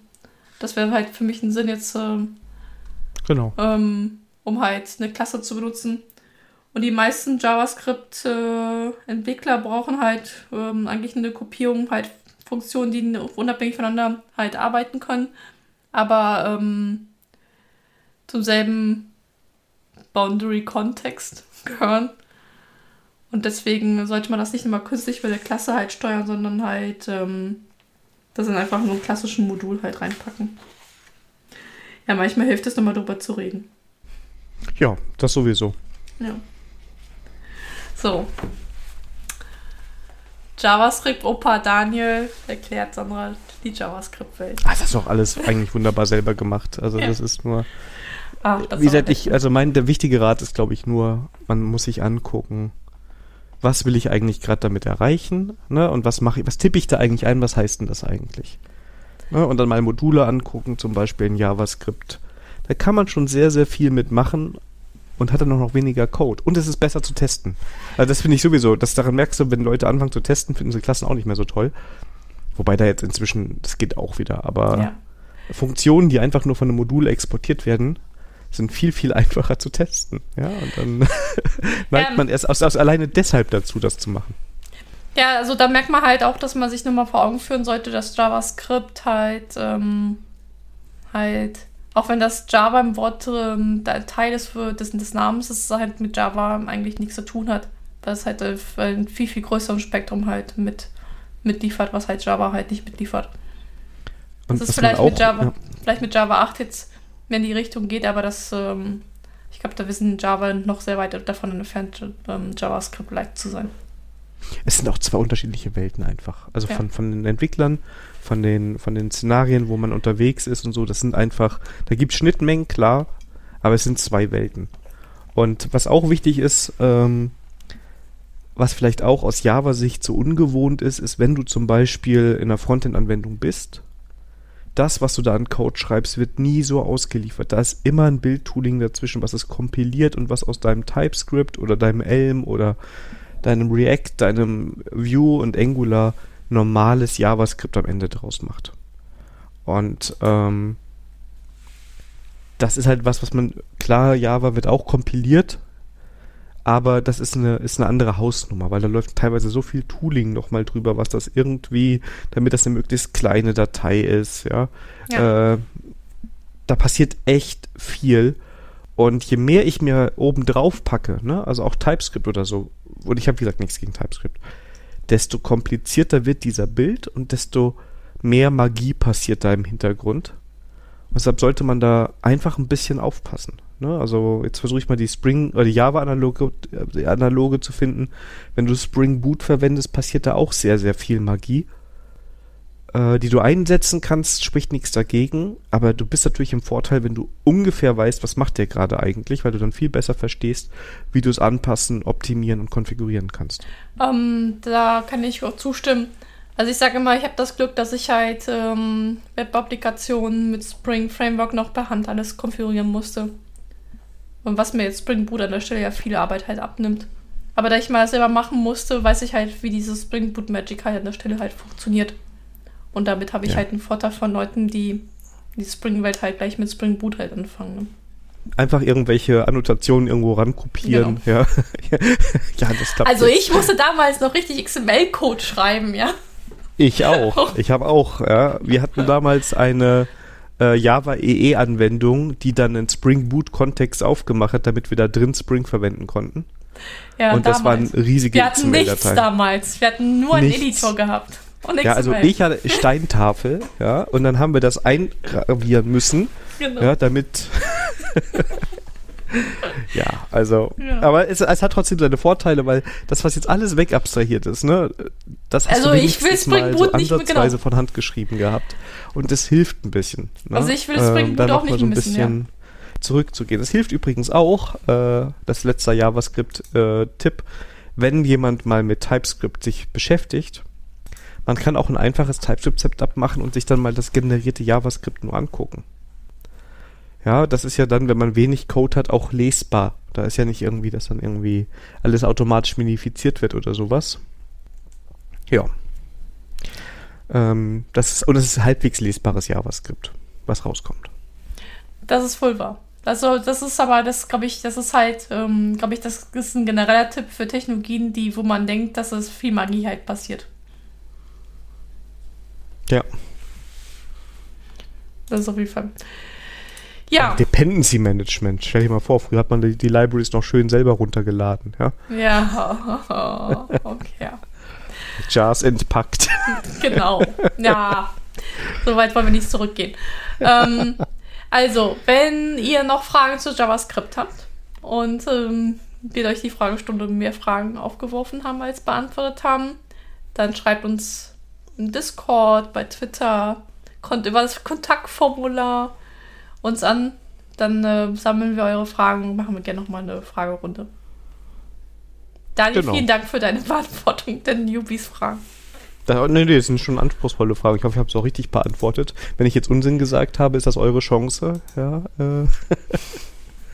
den Daniel immer zu korrigieren. Ja. So, kommen wir zum nächsten Thema. Schätzen mit Puffer. Ja. Ja, die Sandra war wieder mal im Internet unterwegs und hat bei Golem, ich glaube, Golem ist auch so einer meiner, neben Heise, so meine Lieblingsplattform für Artikel für diesen Podcast. Und da bin ich halt auf einen Artikel gestoßen mit dem Titel Lernen von Star Trek Lower Deck, kein Zeitpuffer, kein Problem. Und dann musste ich ganz, dieser Artikel hat dann nur meine Aufmerksamkeit wegen Star Trek halt. Da musste ich sofort an Daniel denken, weil ich wusste, dass er gerne Star Trek Lower Decks geguckt hat. Und das war auch schon mal bei uns ein Tipp in der Konsumspalte. Genau. Und da wurde halt auf eine Folge referenziert, wo erklärt worden ist, wie die Lower Deck halt schätzen. Und das ist, glaube ich, in der Folge auch zum Problem geworden. Nein, und das ist nicht das Problem geworden. Das Management ist das Management ist zum Problem geworden, weil die hatten irgendwie Zeitpuffer halt eingeplant gehabt. Ich glaube, ich habe das nochmal richtig. Genau, die haben Zeitpuffer eingeplant gehabt und das Management, und die haben es noch transparent kommuniziert, dass sie da Zeitpuffer einplanen. Und dann ist das Management hingegeben, hat das entsprechend nochmal wegrationalisiert. Man braucht keinen Zeitpuffer. Ja, sie haben es ja nicht wirklich kommuniziert, sie haben es intern, ne, also die auf den Lower Decks haben das intern quasi bequatscht, ja, dass sie quasi, ich glaube, immer die Zeit für einen Drink oben. Genau, aber einer des Management oder von den höheren Offizieren hat das, glaube ich, davon was mitbekommen. Genau, und die hat dann gesagt, also die Zeit wird immer draufgeholt, die Begründung ist, glaube ich, wenn du es genau schätzt und genau machst, dann kommst du aus der Arbeit nicht mehr raus. Und wenn du eine Aufgabe kriegst, zeitlich übertreibst, ja, bist du am Ende, wenn du schneller fertig bist, der Held. Will ich jetzt nicht als Motivation nehmen, ne? Ja, ja. Und das erfährt der Captain auf dem Schiff, von Bäumler natürlich. Und dann kommt vom Management der Befehl, alles klar, keine Puffer mehr. Und ja, das führt dazu, dass die komplette Crew überfordert ist, ja. Und am Ende wird, glaube ich, das Schiff sogar angegriffen oder sowas und die haben voll die Probleme, weil sie sich an diese ganzen Fristen so genau halten und erst als sie das wieder skippen und wieder ihre Puffer drin haben, können sie sich verteidigen und dann den Tag retten. Hm. Ja. Naja, und wie ist es bei dir mit den Schätzen? Bist du dir auch einen Drink Zeit an deinem Plan? Ich finde, jetzt antworte ich auf die Frage ein bisschen falsch, aber für mich hat Schätzen überhaupt nichts mit Zeit zu tun. Aber wirklich gar nichts. Das ist voll die Consulting-Antwort. Nein, es ist meine feste Überzeugung. Denn was weiß ich, wie lange ich dafür brauche. Manche Sachen sind schnell, andere langsam. Das hängt von so vielen Faktoren ab. Für mich ist Schätzen rein dafür, um festzustellen, ob wir alle im Team dasselbe Blick drauf haben, wie umfangreich das eigentlich ist. Und wenn wir das nicht haben, dass wir dann wenigstens wissen, wo das Risiko liegt. Ja, ja, also ich sehe auch Schätzrunden eigentlich dazu da, dass man einen guten Grund hat, sich mal darüber auszutauschen. Und dass man halt sicherstellen kann, dass alle im Team über dasselbe halt reden. Also, ja, also ich kenne das immer, ich kenne die Diskussion immer, man muss irgendwie eine Zahl oder einen Zeitfaktor da reintun. Und da sage ich immer, naja, es kommt drauf an, wer das macht, ja. Jemand, der mit viel Erfahrung hat in dieser Thematik, der kann es vielleicht erst in 2-3 Tagen erledigen. Jemand, der neu in der Thematik ist, wird dafür eine Woche brauchen. Also welche Zahl ist jetzt richtig, ja? Beide. Ja, genau. Das ist die Problematik an der Stelle. Ja, und dann kommt nämlich auf einmal sowas, ja, das macht die Sandra, das Backend. Dann können wir da 3 Storypoints machen. 2 Tage später ist Sandra krank und alle so, oh nein, wir schaffen nichts mehr. Genau. Nicht, dass das so passiert wäre. Ich würde Geld drauf wetten, dass das so schon passiert ist. Aber das ist halt aber dieses Problem, wenn man schätzt und dann schon jemanden dran setzt. Ne? Also dann ist man nämlich in diesem Zeitmodus. Und ich erzähle so gerne Geschichte bei einem meiner alten Arbeitgeber. Da hieß es irgendwann, ja, es gibt die Standard-Bug-Zeit, die waren 30 Minuten. Aber alleine der Build hat 30 Minuten gedauert. Ja, und dann... Ja, also... ja. Die Frage ist halt auch... auch wie Bugs schätzen, ja, das ist auch so ein Reizthema bei mir. Ja, wo soll ich wissen, welche Komplexität so ein Bug hat, ja? Ich habe es nicht analysiert. Und sobald ich die Analyse gemacht habe, dann ist das Problem immer einfach, ja? Weil ich ja schon weiß, was dann die Lösung ist an der Stelle. Also ich sage immer, mir ist eigentlich egal, nach welchem Verfahren man schätzt, ob man jetzt in T-Shirt-Größen... Oder du hast diese Referenzstories und die ist mehr Aufwand als die Referenzstory weniger. Für mich ist halt eigentlich das Ritual um das Schätzen herum halt wichtig, damit jeder im Team halt dasselbe Verständnis von der Story halt hinkriegt. Ja, also 2 Gedanken. Also ich finde Referenzstories eigentlich ganz cool, ne? Wenn du sagst, ja, das ist ungefähr so groß wie, dann hast du dann halt irgendeine Storypoint-Zahl da dran. Und dann, ja, dann bist du auch relativ gut mit dem Schätzen. Ne? Also wenn ein Team irgendwann mal ein Verständnis von der Codebase hat, ein eingespieltes Team, ist aus Product Owner Sicht das total toll. Wenn du regelmäßig schätzt, kannst du irgendwann wunderbar Forecasts machen. Du schätzt das alles durch, hast deinen Backlog im Griff und dann kann man das einfach hochrechnen. Und das finde ich...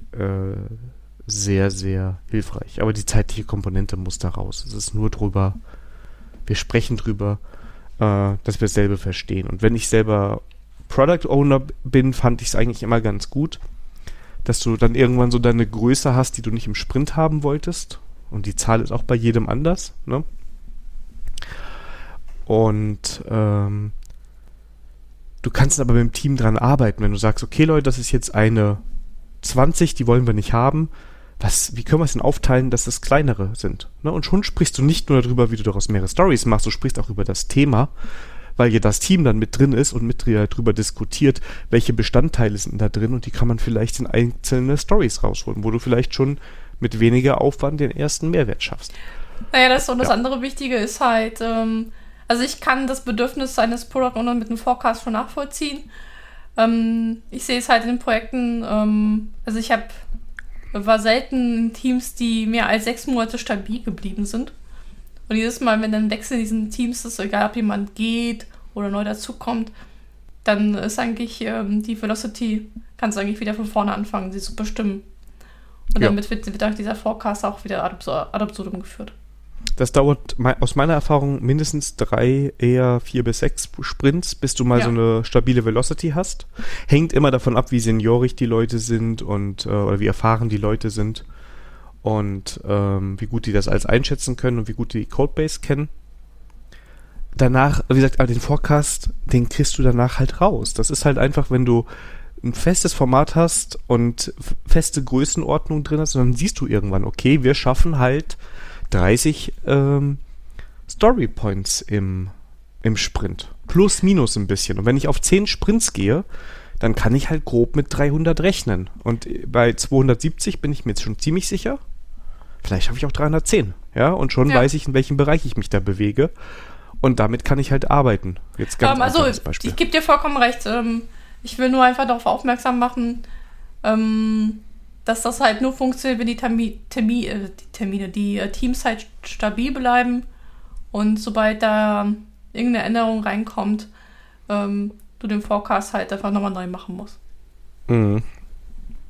Ja, wobei man dann schon wieder drüber sprechen muss, ob man da nicht sogar eigentlich auch durch geschätzte Stories wieder gehen müsste. Genau.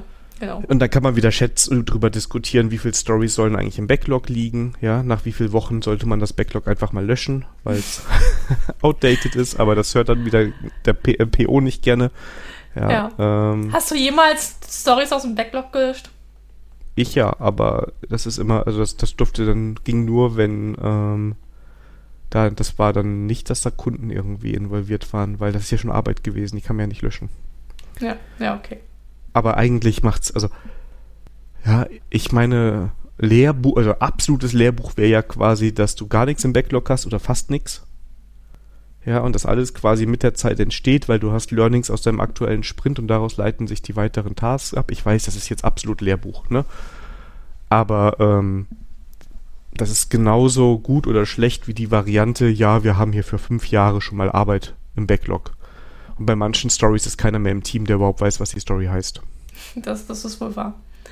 Oder ich habe mal letztes Mal eine Story gehabt, die irgendwie schon 3 Jahre im Backlog war, die wichtig zu bekommen. Und das war ein Insider. Und jemand, der komplett neu im Projekt war, war ich so, ja gut, schön. Mit wem muss ich darüber reden im Unternehmen, der mir sagt, was ich zu tun habe? Ja. Aber ich bin die Story ja selber zusammengeschrieben. Habe jemanden gefunden, der mir das erklären konnte. Und während ich dich interviewt habe, habe ich dann die Story geschrieben. So geht's halt auch. Ja. Aber gut, da habe ich das Glück, dass da keine Schätzung dran stand. Das ist halt, Das ist dann, da wurde ich wenigstens darauf nicht festgenagelt. Ja, aber ich fand den vielleicht mit Lower Deck schon ganz nice. Ja, es stimmt irgendwie. Ist ja auch genau dieses Ding, dieses Standardzitat hier von Kirk und Scotty, ne? Wenn er sagt, wie lange dauert das? Ja, 3 Tage. Ich gebe dir 2 Stunden. Ich mach's in einer, ja. Ich glaube, Mittermeier hat das mal so übertrieben gesagt, aber ja. Also, Schätzen hat mit Zeit nichts zu tun und mit Puffer, irgendwie gehört er da rein. Also es ist echt wichtig, dass man in Teams auch guckt, dass da mal Zeit für Pausen und Luft holen ist und die Leute mal was anderes oder sich auch mal so irgendwie mal so unterhalten können. Also ich sage immer, man muss mit Kapazitäten eigentlich immer, was man zur Verfügung hat, immer mit 80% rechnen. Da ist immer was. Ja, das stimmt. Das kommt sowieso hinzu. Also ich würde ich auch, haben wir jetzt gar nicht gesagt, aber ist für mich auch so die Grundannahme, erstmal mit 80% höchstens zu rechnen und dann Und nicht mit dem Bonus. Am besten Zeit gar nicht reinpacken. Manchmal weiß ich gar nicht auch, also ja, aber jetzt mache ich nicht, ich war jetzt gerade kurz davor, das Scrum versus Kanban Thema noch aufzumachen, aber dann explodiert hier alles. Ja, nee, dann nicht mehr heute, das machen wir dann beim nächsten Mal. Genau. Ja. Was wir ein bisschen vor uns hergeschoben haben, war NixOS. Ja, das war ja ein Tipp von Philipp und ich habe eigentlich ein bisschen Zeit gefunden, mir das genau anzuschauen. Also, und das ist eine ganz neue Welt für mich, wurde da geöffnet, denn eigentlich ist, er hat es ja uns als Betriebssystem ja vorgestellt. Das ist aber auch ein Package Manager und ich habe mir jetzt den Package Manager von angeschaut und es erinnert so ein bisschen an Docker, aber irgendwie auch nicht, weil das halt leichtgewichtiger ist an der Stelle. Also der Package Manager oder NixOS, das ist halt, die Hauptidee ist halt, dass alles halt voneinander weggekapselt ist. Und so wie der Daniel damals in der Folge schon richtig festgestellt hatte, das erinnert so ein bisschen an den Containergedanken. Da wird ja auch alles schon weggekapselt. Und NixOS hat einmal selber halt eine Linux-Distribution, die genau auf diese Idee halt basiert, dass alles voneinander weggekapselt wird. Die habe ich jetzt nicht ausprobiert, aber der Philipp benutzt das halt als ein Betriebssystem. Was ich mir aber da angeschaut habe, ist halt den Package Manager. Hab da ein bisschen mit dem rumgespielt. Und das sind zwei Aspekte, die halt interessant ist. Einmal, dass man wirklich da sich Pakete halt installieren kann, die voneinander weggekapselt sind, wo man dann auch von derselben Software mehrere Versionen parallel halt bei sich halt ausführen kann. Und dann, was ich sehr interessant fand für vielleicht Python oder auch JavaScript-Entwickler, dass du dir so abgekapselte Entwicklungsumgebung halt zusammenbauen kannst. Sodass du dann nicht in die Bedrängnis kommst, dass du vielleicht zwischen deinen Python- oder JavaScript-Applikationen vielleicht die Abhängigkeiten und unterschiedliche Versionen, das halt dann zu Konflikten kommt. Ich weiß, mit Python gibt es diese Möglichkeit mit diesen Virtual Environments, aber da hat jedes Ökosystem wieder was Eigenes und das wäre halt ein Tooling unabhängig vom Ökosystem. Also da fand ich den Ansatz schon halt interessant. Und dann gibt's halt, sagst du halt nix Shell, machst du die neue Umgebung halt auf und dann bist du halt da abgekapselt und lässt dann eine Applikation laufen mit den ganzen Dependencies und dann kannst du halt dann wieder ein neues Environment aufmachen und dann vielleicht eine andere Applikation laufen. Ich fand das vom Konzept interessant. Ich würde es selber jetzt nicht einsetzen, weil ich diese Problematik in der Java-Ökosystem nicht so gravierend habe. Und wenn ich da auch zwischen Java-Versionen wechseln muss, dann bin ich eigentlich mit SDK-Man eigentlich ganz gut zufrieden. Deswegen habe ich jetzt nicht so das Bedürfnis davon. Aber ich kann mir vorstellen, dass vielleicht in der Python-Welt oder in der Node.js-Welt, dass das vielleicht eher dann was Interessanteres ist. Ja, in der Node.js-Welt auch nicht. Also ich hatte den Use-Case noch nicht dafür. Also ich nutze den Node Version Manager, um verschiedene Node-Versionen zu haben. Das ist eigentlich ganz cool und das reicht eigentlich, weil alle Dependencies werden ja im jeweiligen Projektordner in den Node-Modules abgehalten. Okay, da habt ihr das Problem auch nicht. Also ich kann mir was vorstellen, du kannst globale Packages installieren, da könnte ich mir einen Hiccup vorstellen, aber das ist, glaube ich, vermeidbar. Also das ist jetzt nicht der Standard-Use-Case, dass du alles global hast. Nee, es macht eigentlich keinen Sinn und also vielleicht irgendwo, aber mir fällt gerade nichts ein. Aber sowas wie der SDK-Man und Node-Version-Manager ist da recht ähnlich. Also, hilft da schon ungemein. Ich meine bei Python, wenn ich das mache, dann installiert er mir alles im User. Also im User-Home-Verzeichnis nein. Und ich glaube, bei Ruby war es genauso. Also ich kann mir vorstellen, dass das halt gutes Tooling ist für Ökosysteme, die von sich aus diese Abkapselung nicht mitbringen. Genau. Also ja. Ruby und Python stimme ich auch zu. Ja. Die haben ja auch, glaube ich, beide, bei Ruby bin ich mir sicher, nur so ein bisschen, die haben ja alle Tooling dafür. Ja. Aber so, was ich jetzt eben aus meiner Blase, die ein bisschen mit Python zu tun haben, mit der Lösung auch nicht immer sehr zufrieden waren. Also deswegen. Aber ich muss auch sagen an der Stelle, ich habe da auch gefährliches Halbwissen. Auf jeden Fall, ich fand das Konzept auf jeden Fall sehr interessant. Und bestimmt keine Snaps. Ja, das ist wohl wahr. Echt, das ist so eine, das ist echt so ein Krebsgeschwür, ne? Immer Ärger mit Thanos. Oh Mann. Ja, das war Themen. Genau. Kommen wir zu den Terminen. Denn nach dem Review ist vor dem Review. Die alte Review-Weisheit. Genau. Und das nächste Ready for Review Review findet statt am 22.07. um 19 Uhr und wie immer bei uns im Discord. Und den Link packen wir in die Shownotes. Im Review-Channel, genau. Das seht ihr dann, da sind dann die Sandra und ich auf jeden Fall und dann wird gequatscht. Und das Review fängt an quasi mit dieser Folge. Da könnt ihr uns erstmal erklären schon mal, dass das mit Thanos gerade nicht lustig war oder was ihr über JavaScript gelernt habt, ob ihr jetzt auch Experten seid. Da bin ich mal gespannt. Ja. Und jetzt kommt was wir richtig lange nicht mehr hatten. Denn wir sprechen jetzt über Konsum, Spiele, Serien, Bücher, Filme, Musik, Services, Konsolen, Podcasts, Apps, Tools und Shops. Powered by MeisterTask, denn dank denen können wir das wieder vorlesen. Gib es zu, du hast im alten Trello-Board nachgeschaut, wie die Spalte ursprünglich hieß. Ja, habe ich. Also, Killer-Feature für uns MeisterTask, wir können ellenlange Spaltennamen vergeben. Genau. Und ich will ja sagen, was auch sehr cool ist, die Spalten kann man hier Icons versehen bei MeisterTask. Und ja. Ich fand es ja sehr cool, dass der Daniel für die Konsumspalte das Batman-Zeichen rausgewählt hat. Ja, extra für dich. Oh, danke schön. Also ich finde, ich glaube, wenn das so weitergeht, dann werden wir das noch zur Batman-Spalte umbenennen. Die Batman-Spalte. Ja. Aber die aktuelle Spaltenname gefällt mir dann noch ein bisschen besser. Aber ja, mal gucken. Ja, gut, aber du machst den neuen Namen, Daniel Spalte.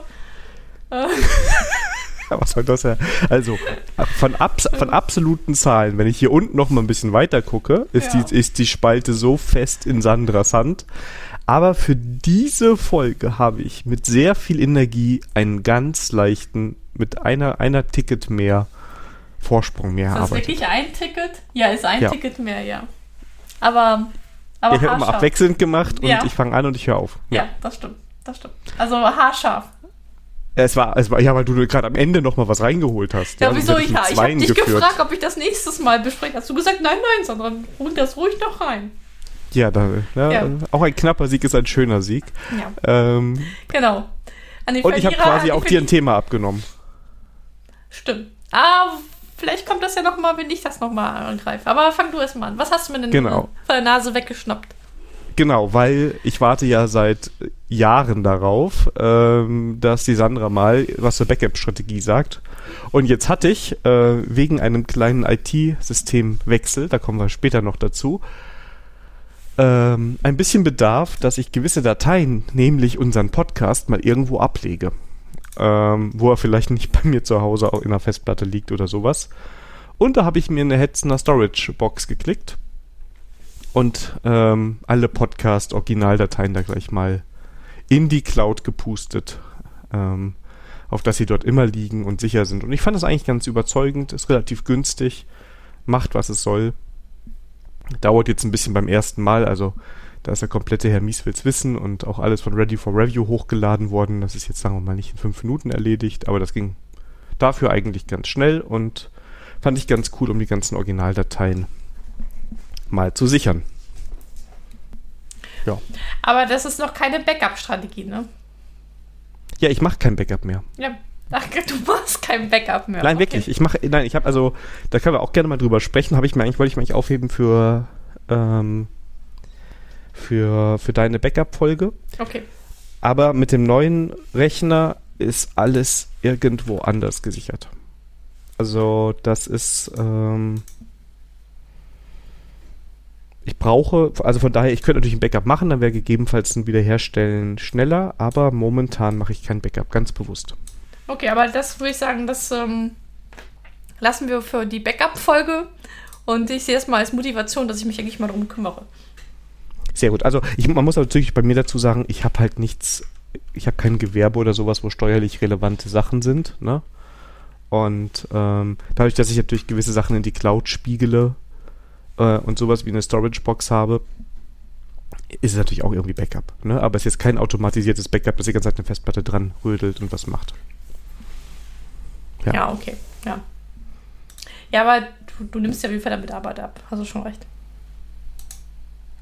Genau, aber der Konsum geht weiter, denn du hast auch gleich doppelt zugeschlagen, wie ich sehen durfte letzte Woche. Vor 3 Wochen. 3 Wochen, ja. Und zwar, ich habe, wo ich die Hardware-Liste für unsere Ready for Review-Seite gefasst habe, ich festgestellt, dass ich ja schon seit 6 Jahren mit denselben Monitoren arbeite. Das geht ja nicht. Und da dachte ich mir so, ich kaufe mir neue Monitore. Ich habe aufgerüstet von 24 Zoll auf 27 Zoll. Und ich dachte, belegst du mal, ob du bei den coolen Kids mitspielen möchtest, mit den Curves-Monitoren, aber im Endeffekt bin ich wieder bei den Klassikern rausgekommen. Tatsächlich, ich habe mir 2x 27 Zoll geholt von Dell. Das sind, ja gut, die haben den Label Gaming-Monitoren. Ich sage, ich habe mit denen noch gar nicht gezockt, das müssen wir mal nachholen. Aber das ist ein anderes Thema. Und ich bin total zufrieden. Viel größer dürften die Monitore zwar nicht mehr werden, weil ich bin, vor allem mit den 2, und ich müsste halt mein Setup komplett ändern, weil von dem Bewegungsradius, also ich bin mich mehr von links nach rechts am Drehen mit den 2 Monitoren. Ich bin so überlegen, ob ich jetzt vielleicht den einen jetzt doch hochkant stelle oder sowas, also das hat sich auf jeden Fall nochmal bei meinem Setup nochmal was geändert. Ansonsten, zuerst wirst du von der neuen Auflösung, also 27 Zoll, das ist eine Auflösung, eine QHD. Das bedeutet, es ist 2560 mal 1440. Und ja, man hat auf einmal mehr Platz auf dem Bildschirm. Und ja, am Anfang war ich da so, doch schon den ersten Button so am Suchen. Aber zum Programmieren, zum Arbeiten ist das super, man gewöhnt sich schnell dran. Und wie gesagt, viel größer dürften sie bei mir jetzt nicht mehr werden. Oder ich müsste mir ein komplett neues Konzept mit den Monitoren halt überlegen. Also dann noch größer mit 2 Monitoren, das wäre, also zumindest bei mir, würde das nicht mehr funktionieren. Ja. Ja. Und du warst auch einkaufen. Genau, ich habe den Schritt gewagt und bin auf einen M1-Chip gewechselt bei Apple. Ich habe meinen MacBook Pro, was ich auch noch von der Arbeit quasi irgendwann mal übernommen hatte, was jetzt ein paar Jahre auf dem Buckel hatte, durch ein MacBook Air ersetzt, also das kleinste eigentlich, was Apple hat, mit M1-Chip. Und ich bin hin und weg, also die Reviews und alles, das Ding ist ja auch schon fast 2 Jahre alt, ne? Sind ja schon sehr gut gewesen, aber ich habe noch nie einen so schnellen Chip gehabt. Es ist unglaublich, wie schnell so ein Rechner starten kann, wie schnell Sachen reagieren können. Das fühlt sich richtig, richtig gut an. Und damit, da ich da privat vor allem eigentlich Webgedöns mache, also ich habe jetzt hier keinen Docker installiert oder sowas, ne, klappt das wirklich ganz wunderbar. Macht richtig Spaß, damit zu arbeiten. Tolles, schnelles Gerät und der Akku hält gefühlt einen Tag. Also auch mit Film gucken und sowas, wo das alte Gerät schon die Knie gegangen ist, da lächelt auch dieses kleine Ding, ne? Und das ist ja sonst von der Hardware her quasi das noch ältere MacBook Air, das lächelt einfach nur und der Akku hält Ewigkeiten. Was so ein Chip alles ausmacht. Das fällt schon, das hört sich lächerlich an, ne? Wie schnell der Bildschirm da ist, wenn du das hochklappst, den Monitor. Ich glaube, ich habe dir das mal gezeigt. Nein, das nicht, noch nicht. Das muss ich jetzt mal machen, wir machen das irgendwann mal, wenn wir Videochat machen. Also wirklich, wo du bei jedem, auch bei schnellen Kisten, noch so einen Moment hast, wo das braucht, von schwarz auf Bildschirm zu gehen. Wenn du hier das aufklappst, einfach sofort das Bild da. Das fühlt sich an, wie wenn du an einem Tablet oder am iPhone oder an einem Android den Bildschirm entsperrst und da sofort was da ist. Das ist wirklich, ich bin richtig zufrieden und wie gesagt, für den privaten Gebrauch ist das mehr als ausreichend. Ganz tolles Gerät. Ja, und nimmt heute seinen ersten Podcast auf. Ja, ich bin mal gespannt, wie du klingst, wenn du die Bearbeitung machst mit dem Gerät. Ja, mal schauen. Aber dann schuppdiwupp. Fertig. Der Rufus-Beck-Filter drauf. Ja, genau. Ja, ich war auch wieder auf Einkaufstour, aber nicht für mich, sondern für den Axel. Denn wie er mitbekommen hat, also weder beim Daniel im Haushalt noch bei mir im Haushalt kommen mechanische Tastaturen nicht so gut an. Aber Axel wollte mit meiner Ersatztastatur, fand er es auch nicht so toll und hat er sich eine andere Tastatur gewünscht und er hat sich eine ultraflache Design-Tastatur von Sherry ausgewählt. Eine Sherry KC6000 Slim. Also das hat nichts mit hier mechanisch und sowas zu tun, sondern das ist echt so, also eigentlich eine Laptop-Tastatur. Aber ich war doch überrascht, wie gut sie ist, also das muss ich doch mal sagen. Also wer jetzt die mechanischen Tastaturen nicht mag, weil aus Gründen, dann kann ich auf jeden Fall die Sherry KC6000 Slim empfehlen. Das ist eine flache Laptop-Taste, also eine flache, normale Tastatur, hat aber das Feeling einer Laptop-Tastatur. Also wer das gerne hat, das ist halt eine wunderbare Alternative. Die hatten meine hochwertige Scherenmechanik für perfekten Tastenanschlag. Oh. Ja. Und man merkt halt, Designer, halt, die haben irgendwie Metallplatte drin und ich habe den Eindruck, man kann damit auch Leute erschlagen. Also ich brauche auch das, wer weiß. Ja. Ja. Also ich lebe halt noch, deswegen alles gut. Also für mich hat sie nicht gebraucht. Gott sei Dank, ja. Sollte ich sonst machen, ja. Was ich noch habe, ist, ich habe mir ein Thunderbolt-Dock oder eine Thunderbolt-Station geholt. Und zwar die Thunderbolt Station 4 von Cal Digital, weil ich ab und zu ja doch das Notebook wechsle. Ne? Man hat ein privates Notebook, man hat irgendwie ein Dienst-Notebook oder auch manchmal einen Spielrechner, wobei den schließe ich anders an, aber man wechselt öfters und so habe ich alle Peripherie, alle Geräte an dieser schönen Thunderbolt Station. Die steht hier und macht ihr Ding und das macht es halt ganz einfach, mal gerade die Geräte zu wechseln. Und ich habe da ein bisschen rumgegoogelt, als ich mir die geholt habe. Die habe ich jetzt schon ein bisschen länger. Wir haben die Hardware-Sachen so ein bisschen vor uns hergeschoben für den Podcast. Und die kann ich sehr empfehlen. Also wenn ihr auch, sagen wir mal, die ganze Peripherie nicht mehr ans Notebook klemmen wollt, dann ist das eine ganz feine Sache. Ja, vor allem bei Apple scheint das immer so ein Problem gewesen sein mit den Docking Station, ne? Also es gibt ja keine von Apple. Also es gibt da irgendwelche Drittanbieter oder es gibt auch so kleine Docks, die kannst du in die Seite reinschieben, wo dann nochmal mehr Anschlüsse drin sind. Ich finde halt jetzt hier ganz schön, also darüber wird auch die Stromversorgung gemacht, dass ich halt einfach nur ein Thunderbolt-Kabel oder USB-C-Kabel habe, das schiebe ich in die Seite rein und alles ist angeschlossen. Und es klappt einfach. Und das Ding ist halt einfach so dazwischen, wie eine Docking-Station, ja. Ja. Ja, ja gut, für mich hätte wieder mal ein Ausschlusskriterium, dass ich keine 2 Monitor dran anschließen kann. Weil das halt nur ein Displayport hat. Aber das ist für dich sowieso kein Ausschlusskriterium, aber das ist ja sowieso nur mit einem Monitor, ne? Ganz genau, also ich bin schon seit Ewigkeiten ein Monitor nur unterwegs. Ich habe jetzt gemerkt, dass ich, seitdem ich das neue Notebook habe und der Akku so krass ist, dass ich dann doch noch manchmal auch nur auf dem Notebook arbeite. Da muss ich mich mal an die Tastatur wieder gewöhnen. Aber ja, ich bin halt schon immer Team ein Monitor gewesen. Ja, ist auch. Wie gesagt, also wenn ich noch meinen Monitor noch weiter wachsen, dann bin ich auch wieder im Team ein Monitor. Ja. Aber ich glaube, das passiert das mal nicht. Vorher musst du dir noch ganz viele Emojis aussuchen. Ja, und zwar habe ich ein tolles neues Firefox Extensions Add-on gefunden, den Emoji-Picker. Und ich habe festgestellt, mir fehlte halt so Emojis halt, wenn ich auf dem Desktop bin. Vor allem, wenn ich vom Desktop aus halt twittere. Und ich habe das mir immer mit der Emoji-Pedia immer ausgeholfen, dann mal kopieren, raussuchen, kopieren, reinkopieren. Das war irgendwie auf Dauer nervig. Und Dann bin ich irgendwann mal auf den Emoji-Picker Firefox Extension gestoßen und das ist cool. Dann klickst du halt Firefox, suchst dir was aus, klickst du rein, dann nimmt er das sofort in den Textfeld, wo du drin bist und dann geht's halt weiter. Den gibt es auch für Chrome, also es ist nichts unbedingt für Firefox Spezifisches. Und ja, ist halt nichts weltbewegend, sage ich, aber ich fand's cool an der Stelle. Ja, der Daniel hat sich eigentlich mal was zum Anziehen gekauft, ne?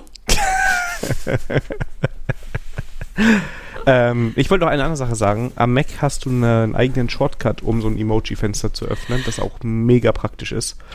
Control, Command, Space ist das, glaube ich. Dann öffnet sich so ein Ding mit Suche, dann kannst du auch nach Emojis suchen. Das macht echt Spaß. Und ja, ich habe mir was zum Anziehen gekauft. Ich habe ehrlich gesagt, also ja, Ready for Review, der Fashion-Blog. Und ja, ich habe einfach nur ganz normale T-Shirts aus Baumwolle gesucht, wo der Stoff ein bisschen dicker ist als die normalen. Also ich trage das einfach lieber. Und dann habe ich ein bisschen im Internet recherchiert und habe eine richtig, richtig tolle Seite gefunden. Die heißt einfach Grundstoff. Und die haben ganz einfache, schlichte Shirts, Hoodies und andere Klamotten. Normalerweise einfarbig, kein Logo drauf, kein Text drauf. Und Bio-Baumwolle. Und das in verschiedenen Dicken. Und das kann man sich aussuchen. Ich fand die Preise human, so um die 10, 12, 13 Euro war das so in der Größenordnung. Ich habe jetzt gerade die Seite nicht offen, aber in der Größenordnung waren die ungefähr. Und die liefern quasi am nächsten Tag. Also das ist unglaublich schnell. Wenn du da bis zu einer gewissen Uhrzeit bestellt hast, ist das Paket am nächsten Tag da. Und tolle Qualität, hat auch die Waschmaschine alles gut überstanden. Und wer einfach nur ganz normale, gute Shirts haben will, kann sich das gerne mal angucken. Oh, die haben sogar... Ja. Jogginghosen. Die habe ich auch nicht ausprobiert, aber das ist vielleicht für ein Follow-up. Dann musst du dir jetzt mal schnell 2 klicken und dann... Ja. Ja. Ja, vielleicht finde ich wieder und so. Aber von den Preisen gehen die echt, ne? Also, ich finde jetzt eine Hose für 40, 50 Euro finde ich vollkommen... Wie geil! Die haben sogar einen Jumpsuit. Für 80 Euro. Okay, Entschuldigung, ich pfeife gerade ab. Aber ja, nee, die haben, ich bin gerade so, die haben alles Mögliche. Poloshirt, Strickpullover, Jacken haben sie sogar auch. Ganz schöne Farben, finde ich. Und ja. Also wie gesagt, es gibt halt, also es gibt diese verschiedenen Gewichtsklassen, sage ich jetzt mal, bei den Baumwollen, ne? Also welche Grammatur sie haben. Und da haben sie halt auch um die 200 oder auch höher Gramm pro Quadratmeter Baumwolle. Und das ist halt quasi, wie dick diese Shirts sind. Und wenn man die günstig kauft, ne, dann ist es halt entsprechend dünn. Und hier ist das wirklich eine ganz feine Sache. Da haben die verschiedene, ich sag mal, Dicken, kann man auch nachsuchen. Und ja, ist einfach eine feine Sache. Ja. Also für alle was dabei. Aber die sind echt nicht teuer. Also da muss ich sagen, da gibt es definitiv teure Geschichten. Aber die Bademode ist halt,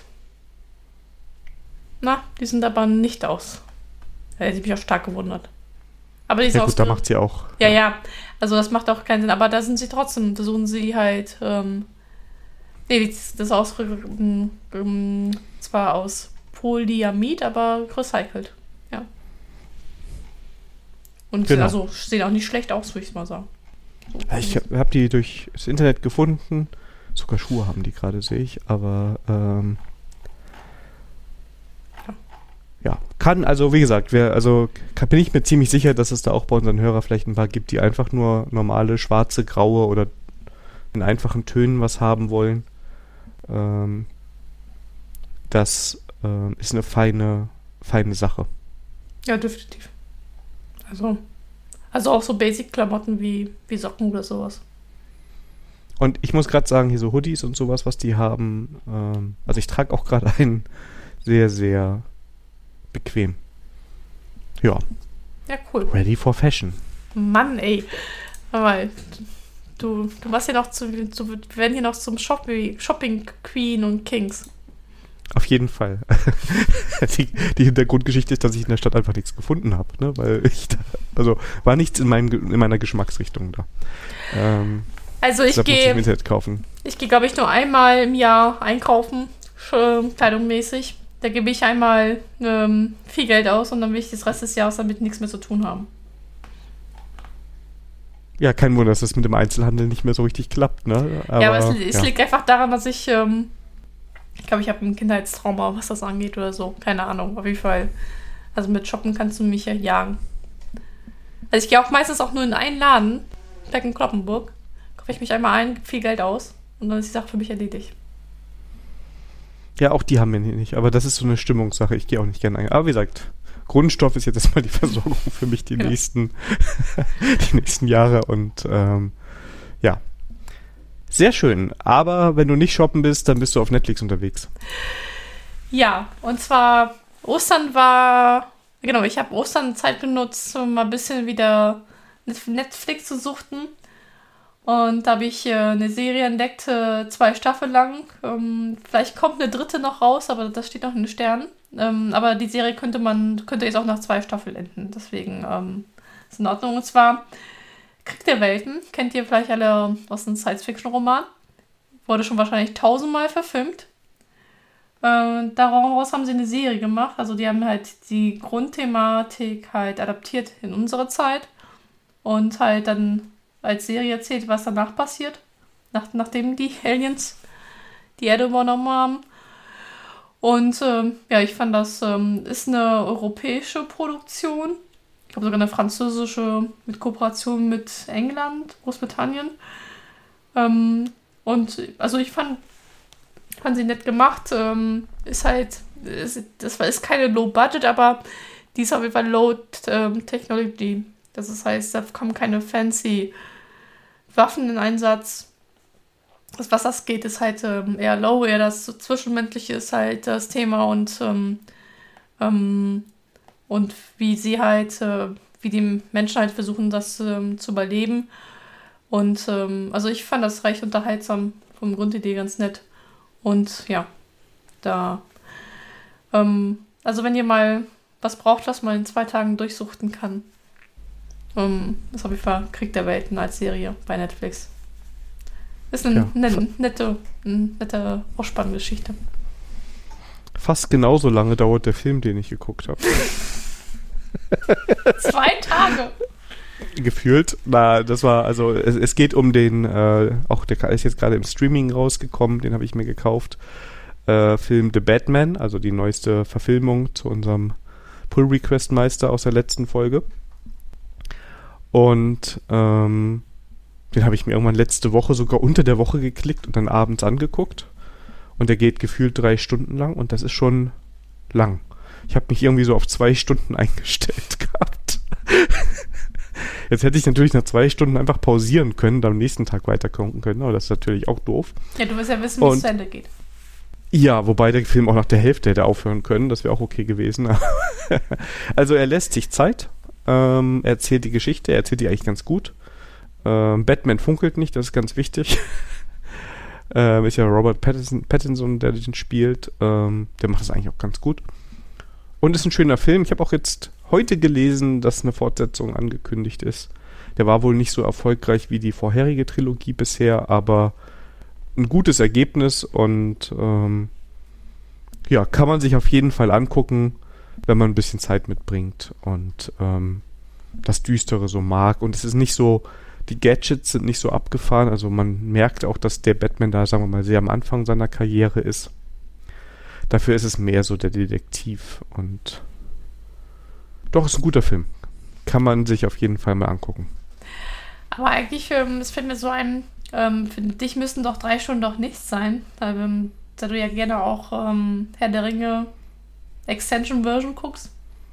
Ja, aber das ist ja dann bewusst, an Ostern ist normalerweise der kleine Hobbit dran und haben aber dieses Mal irgendwie verpasst und an Weihnachten wird immer der Herr der Ringe geguckt und der Special Extended Edition Aber dann fange ich halt auch irgendwie um 18 Uhr an zu gucken oder so, ne? Ach so. Und dann stelle ich mich da anders drauf ein. Also dann ist das schon,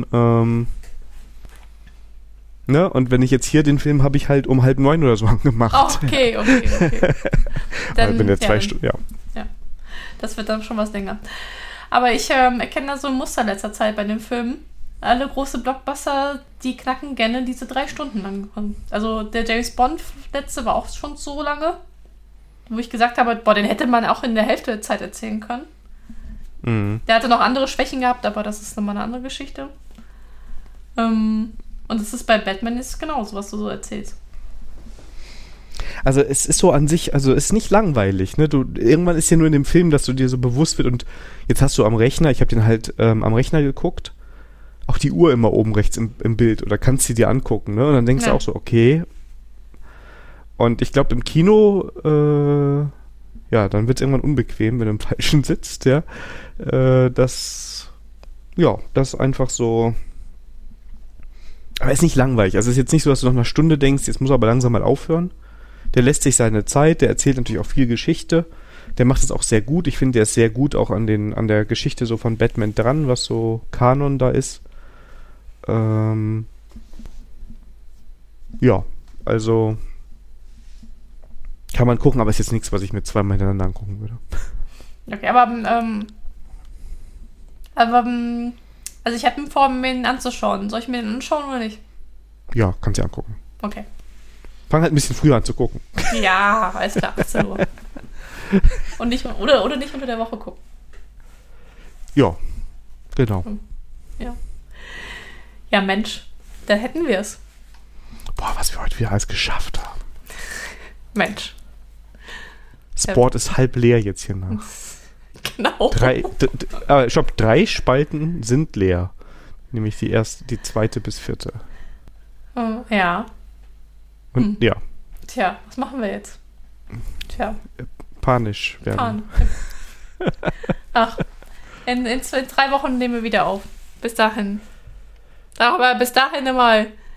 Da hat Musk noch Instagram gekauft. Oder was weiß ich was. Mastodon. Mastodon kann ich nicht kaufen, aber dann übernommen. Ja.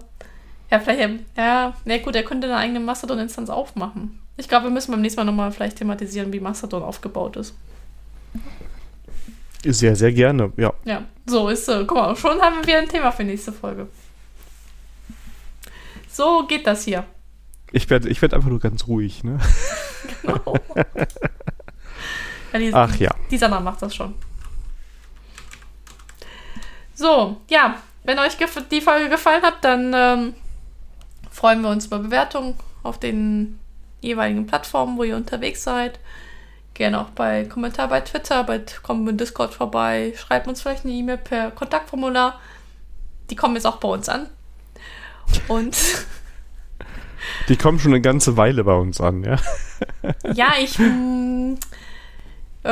wiederhole das nur, weil es kann sein, dass die Hörer, die uns schon mal geschrieben haben, die Folgen nicht gehört haben. Das muss man jetzt halt immer wieder erwähnen. Ist ja alles gut. Ist ja nichts Schlimmes. Okay. Und ja, dann würde ich euch sagen, euch eine gute Zeit, bleibt gesund und ich würde sagen, bis zum nächsten Mal. Bis dahin. Tschüss.